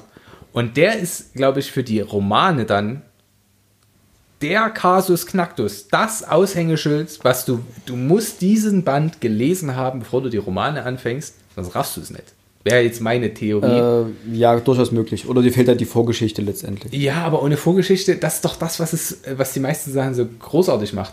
Denn ich erinnere mich an ähm, unsere erste Folge dazu. Eine Frage des Preises, fand ich war eine großartige Geschichte. Schand über mein Haupt. Ich habe gewusst, dass ich von diesen Namen schon mal gehört habe. Du wusstest aber nicht wo? Ich wusste nicht mehr wo. Ja. Ich, weil, wann habe ich das Buch gelesen? Vor zwei Monaten? Ja, irgend sowas. Ich wusste, dass, es, dass da was ist. Aber ich, als du das vor uns gesagt hast und meintest, nö, das ist doch, klar, da, da wird das doch genauso erwähnt und das ist doch die Oma. Und ich dachte nur, wie, wie kann dir das, wie konnte mir das nicht auffallen? Und Nee, du hast mit, mittlerweile hast du schon wieder von 100 Personen gelesen. Ey, das ne? ist so. Ja, und da, Oh, das, finde ich so großartig bei ihm. Das ist das, was ich vorhin meinte. Mit, Das auch die sehr gut. Kleinigkeiten sind Ja. wichtig und sie kommen wieder. Das sehr heißt, auch wenn du jetzt hier sagst, das Ende der Geschichte ist wichtig, sage ich, nee, die ganzen kleinen Kurzgeschichten dazwischen sind auch, also diese, diese Träume sind auch wichtig. Und ähm, um zu dem zu kommen, was du meinst, du kannst dem Autor nicht trauen. Ich mag auch keine Traum und Drogen. Traum- und Drogensequenzen in Filmen, in Büchern finde ich nervtötend. Doch, es gibt eine grandiose. Egal, erstmal. Ähm, aber, Pulp Fiction. ja, klar. Schön. Weil in diesem du hast, Auto sitzt. du hast das Problem, dass du, wenn der Autor anfängt, dir ein Buch, also du liest das Buch und liest die ersten Kapitel, dann ergibt sich für dich eine Welt und gewisse Regeln in dieser Welt. Es gibt Drachen, es gibt Magie, so und so, so und so funktioniert der Hexer, das sind Elixiere, klar. Sobald du dich in eine Traumsequenz begibst oder eine Tro, also in irgendeine Sequenz, die den Erzähler, den maßgeblichen Erzähler oder die Figur, um die maßgeblich erzählt wird, ähm, sobald die beeinflusst wird, gelten diese Gesetze nicht mehr. Ja. Und das ist genau, was du gesagt hast. Und dann hast du einfach ein Problem, dass du nicht mehr weißt, wo du stehst. Und das hinterlässt einfach beim, beim Leser oder mir als Leser immer dieses Gefühl der, der Hilflosigkeit, weil Drogensequenzen oder Traumsequenzen ja meistens so sind, dass sie keinen Anfang und kein Ende haben, sondern dass sie einfach irgendwo mittendrin einsteigen. Und du erstmal ein Problem hast, du kannst sie nicht verorten. Ja. Und das war auch hier das Problem. Ich konnte es zeitlich nicht verorten, hatte damit übelstes Problem. Ich wusste nicht, wann und wie das spielt, weil es geht die ganze Zeit, auch in der letzten Geschichte schon darum, geht Geralt nach Zindra und holt Ciri, ja oder nein? Holt er dieses Kind, ja oder nein? Ist es seine Vorhersehung, ja oder nein? Und es hat mich kirre gemacht, dass es immer wieder heißt, ja, nehme ich, nehme ich nicht, gehe ich, gehe ich nicht, ja, bist du, bist du nicht, bist du, bist du nicht und so weiter. Und das geht die ganze Zeit so. Und diese Traum- und Drogensequenzen machen das nur noch schlimmer. Ja, vor allem, weil sie einfach so eingeflochten waren und nicht direkt klar wurde, was das jetzt soll. Ich meine, ich muss mich übrigens nochmal korrigieren, nicht, dass ich sonst Anschluss von unseren Hörern kriege. Äh, ja, die, die Drogensequenz bei Pulp Fiction ist auch lustig, wo er im Auto sitzt und einfach gar nichts mehr peilt. Aber ich meine eine andere, nämlich bei The Big Lebowski, Ah, den kenne ich nicht. als sie über diese Stadt schweben. Ja, okay. Was auch grandios persifliert wird bei How I Met Your Mother, wo sie äh, die, die, den, den Schlafanzug tragen, das Nachthemd. Ja. Ähm, Okay. Das nur dazu. Wie gesagt, es ist unklar für mich gewesen, wa- was soll, wa- mm, was soll das? So, also was, was, wohin will man mit diesen, diesen Traumsequenzen? Nichtsdestotrotz, es kommt ein ganz zentraler Punkt, nämlich das eine Königreich wird ausgelöscht. Ja. Das ist, ich glaube, einfach im, im Überschwang dieser, dieser Ciri-Sache einfach irgendwie ein bisschen, ja, hm, so hier unten runtergefallen. Aber ein zentrales Königreich ist gerade dem Erdboden gleichgemacht worden. Meine, also das war für mich eine total großartige Figur, diese Oma von Konate, ihr, ja. äh, weil sie mich extrem an Game of Thrones äh, Die Rosenkönigin. die Rosenkönigin erinnert hat. Ja, So okay. von der, von der Art, wie sie, wie sie sich selbst inszeniert. Ja, das ist ein guter Vergleich. Ja. Sie schmiedet. Und jetzt, die ist weg.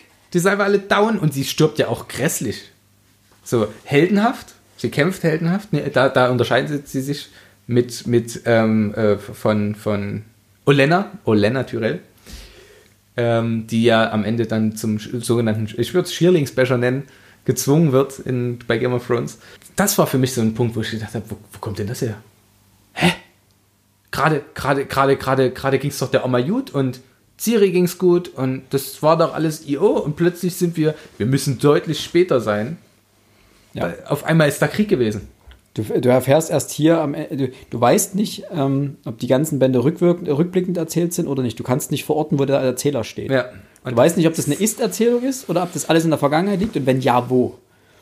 Und das, welche, welche Geschichte war denn das? es fängt an mit der Jennifer und mit der Mainacht. Geschichte. Da geht es ja letztendlich nur darum, Achso, bei den Träumen jetzt. bei den Träumen, genau. Da geht es ja im Endeffekt nur darum, dass äh, Geralt nach Zintra gehen soll. Das ist ja quasi die Quintessenz dieser Zwischengeschichte. Ja. Die Mainacht hat ja noch eine andere Bedeutung. Also die Mainacht ist sowieso irgendwie wichtig, weil Geralt und Jennifer sich dort schon häufig getroffen haben, weil Jennifer in der Mainacht geboren ist und so weiter. Äh, dann gibt es die äh, Zintra-Geschichte, nämlich mit Moisek und Kalante, wo er in Zintra ist und sich das Kind aussuchen soll. Also er kommt hin, um sich das Kind auszusuchen, verlangt das, sie sagt nein, dann sagt er auch nein und dann sagt sie, jetzt nimm's doch. Also es ist ein bisschen Würde, also was heißt. Würde? Was- Ja, es ist, es ist auch wieder die Sache mit der Vorhersehung, wo beide so sich, sich nicht sicher sind, gibt es eine Vorhersehung und wenn ja, was passiert, wenn man sie ignoriert? Darum geht es ja. Es geht nur um die Konsequenz, die Was hat es mit dieser Vorhersehung auf sich? ja, und die Konsequenz. Genau. Weil eigentlich will, sie, will keiner diese Vorhersehung haben. Weder Gerald will, will das Kind der Vorhersehung haben, noch Kalante will, möchte ihr Enkelkind abgeben. Aber beide fürchten sich vor den Konsequenzen, die entstehen könnten, wenn sie nicht der Vorhersehung folgen. Und das war für mich so ein, nenne es Logikloch, mir egal. Also, ich weiß nicht, ob, das, ob da überhaupt, es gibt bestimmt eine gute Begründung dafür. Gerald weiß, wie sehr ihn diese Vorhersehung abfacken. Ja. Das weiß er. Ja. Und auf, diesem, auf dieser Brücke, wo er den Yorga trifft, macht er sich das nächste Fass auf.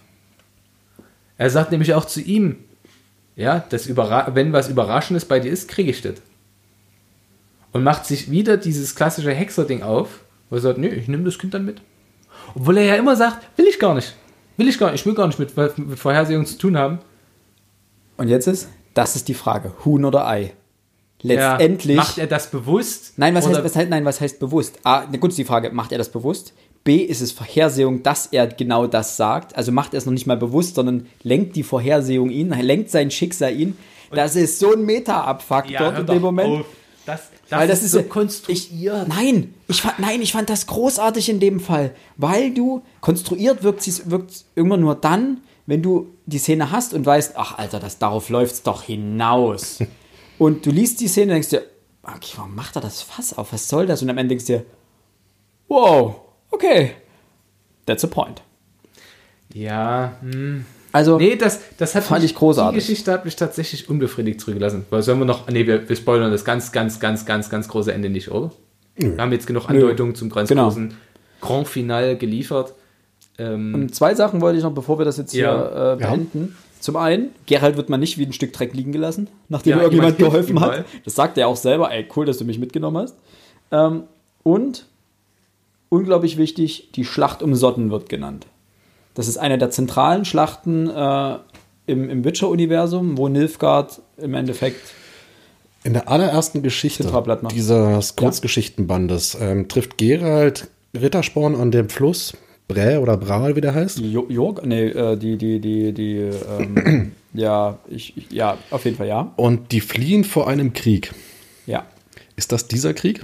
Das heißt, dann ist die, spielt die erste Geschichte nach dem Traum, den Gerald dort, äh, nach, nach dem Traum, sage ich. nach dem, das ist ja die normale Handlung Ne? der letzten. Ja. Und ich glaube doch, der erste Verband der Pentalogie fängt doch mit dem Krieg mit Nilfgaard an. Da geht's ne? doch, da ist doch Nilfgaard schon da. Also sie sind ja auch hier schon da. Das heißt, die Schlacht um Sotten ist, glaube ich, die nach dem Fall von Sintra. Okay. Ich kann an der Stelle nur sagen, falls einer unserer Hörer gerne suchen möchte oder sehr viel Zeit hat in seinem Leben und einfach mal eine Chronologie dieser Geschichten, die wir jetzt gerade alle gehört haben, Mal aufschlüsseln möchte. und das gerne mal aufschlüsseln möchte, was kommt chronologisch wann nach was. Einfach nur, wann die Handlung spielt. Nicht, äh, ob das jetzt Sinn ergibt oder ob das ein Rückbezug ist. Einfach nur, wie, wie sind die Handlungsstränge. Ja. Das wäre mir ein wirklich ein Traum, wäre mir das. Das ist äh, ein, man könnte, ich habe die Vision, dass es einer von euch tut. Na, und ich möchte abschließen. Ach nee, du hast noch was. Ich möchte dann mit was Schönem abschließen, was Lustigem. Achso, nee, jetzt hat jetzt nur noch mal äh, ein Foreshadowing, was ein Rückblick ist, was, äh, wie auch immer.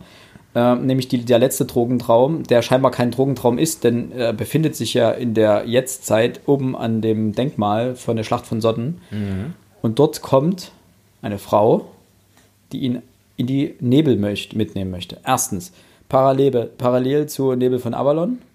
Das ist die Dame vom See, das ist Nimue. Ha, what a rhyme. Und Nimue haben wir schon mal gehört, und zwar in der Zeit des Sturms ist sie es, die die ganze Zeit wandert. Mhm, okay. Die aufbricht und zur Magierakademie will und die dann von diesem Schiff hört, was dort versunken ist. Da hört man ja auch zum ersten Mal ihren Namen und wir haben uns immer gefragt, was macht sie denn da? Sie hat ja keine, sie hat ja, spielt ja keine Rolle in dieser, äh, in dieser, in diesem Geschichte mit äh, der Zeit des Sturms. Ähm, und auch hier kommt, und das ist eine Anspielung darauf, du hast bis zu diesem Punkt, also sagt er ihr ja, du hast bis zu diesem Punkt nie zurückgeblickt, du bist nur nach vorne gegangen. Und Nimue wird nämlich in der Zeit des Sturms genauso beschrieben, dass sie einfach nur straight nach vorne geht. Ihr Ziel ist es, Magierin zu werden. Und deswegen hat sie sich von irgendeinem Kaff in Hinterbuxtehude aufgemacht äh, zu den äh, Magierakademien. Und dort war ja auch der erste Zeitclash drin, weil Gerald ist ja mit diesem Schiff mitgefahren, was irgendwo in diesen Sümpfen äh, abgesoffen Dann ist. spielt die Geschichte aber deutlich später.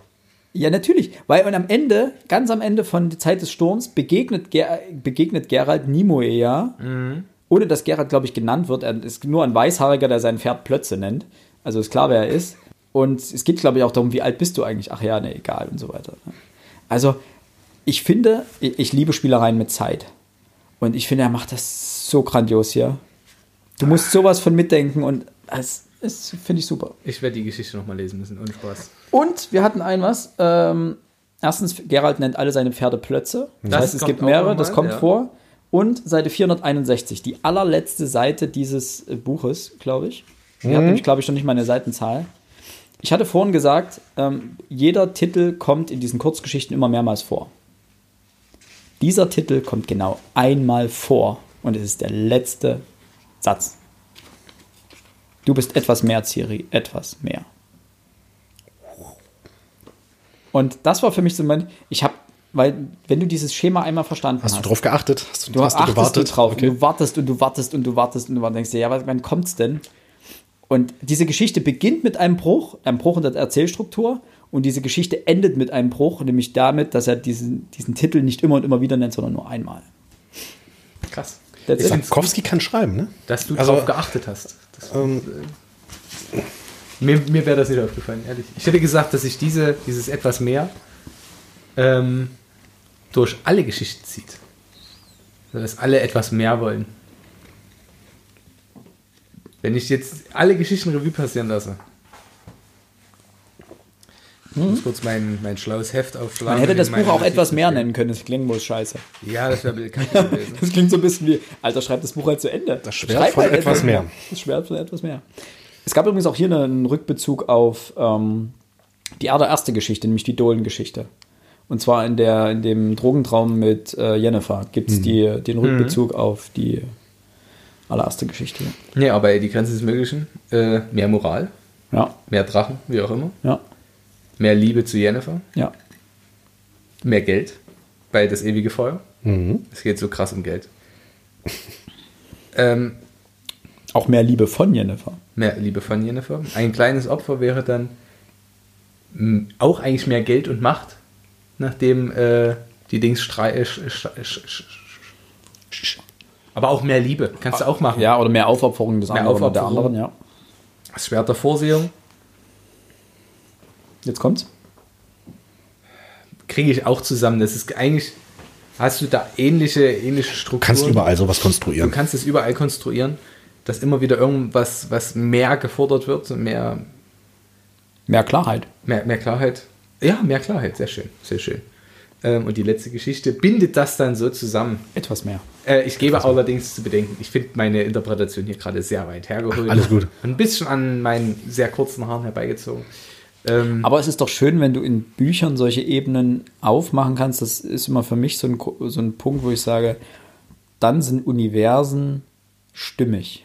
Wenn du sagen kannst, du kannst, du hast eigene Interpretationsspielräume und der Autor zwingt dich nicht in, ein, in eine vorgefertigte Bahn, sondern nimmt dich mit und leitet dich an, dir vorzustellen, was dort in dieser Geschichte passiert.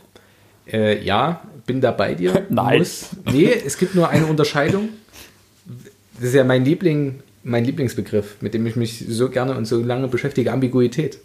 Nur ist das Problem, dass Ambiguität sowohl Vieldeutigkeit, aber teilweise eben auch Beliebigkeit heißen kann. Ja. Und es ist dieser Grad, der ein herausragendes Buch von einem grässlichen Buch unterscheidet. Ja.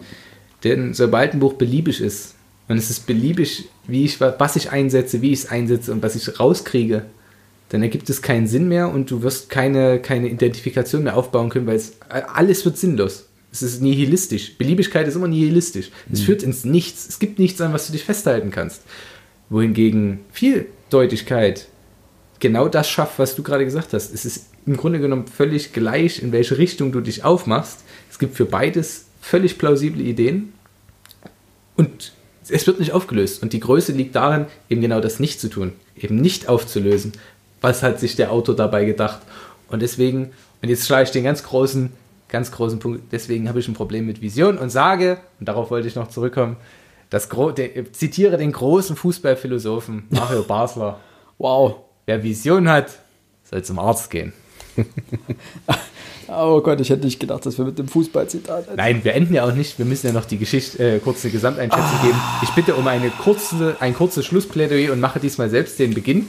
Wir enden nämlich diesmal damit, dass der, der am längsten, äh, bei dem das Buch zurückliegt, der darf als letztes sein Endplädoyer geben. Meine Aussage dazu, ihr habt es bestimmt schon rausgehört, ich fand einige Geschichten sehr, sehr gut. Einige Geschichten, mh. also da habe ich Schwächen erkannt. Schwächen gibt es überall. Ja. Äh, insgesamt sind es trotzdem sehr, sehr angemessene. Ich muss mir kurz noch eine Maßeinheit überlegen, die wir. Fallusser. Oh, wow, Bergtroll, nee. Falli. Nee, das kann ich nicht bringen. Das kann ich nicht bringen. Gab es irgendwas? Perlen, blaue Perlen war für Äuglein wichtig. Nur noch mal so, wir haben vergeben das letzte Mal Sieben? sieben. Jeder von uns sieben? Ähm, der erste Band ist sieben komplett. Der zweite Band ist zweimal sieben, da hat Max keine Wertung abgegeben. Also wir sind bisher bei sieben Punkten im Schnitt. Das ist relativ wenig für die Serie bisher. Ja. Ähm, ich bleibe bei meiner Punktzahl von sieben. Okay, überlebt mal weiter. Ich, Ich überlege weiter. Also Alter. aus, aus Prinzip mache ich jetzt sechs. Was? Philipp, für deine Störung? Nein. Für dich gesprochen, für Achso, dich okay. gesprochen. Ich habe gerade gedacht, wenn Alex jetzt schlechter ist als ich. Nein, dann nein, nein, nein, nein, im. Gegenteil, ich werde besser Wo sein. kommen wir hin? Also du machst ja, du bist ja der, der, der Abschluss. Ähm, ich finde es mittlerweile, langsam wird es grandios. Also, weil, wo wir beim ersten Band noch darüber gesprochen haben, wir müssen mal gucken, wo sich das Ganze hinentwickelt, äh, schauen, welche Enden er aufgreift, äh, weil wir gesagt haben, das sind starke Kurzgeschichten, die aber erstmal noch keinerlei Bedeutung haben, weil sie nicht in den Kontext verordert sind.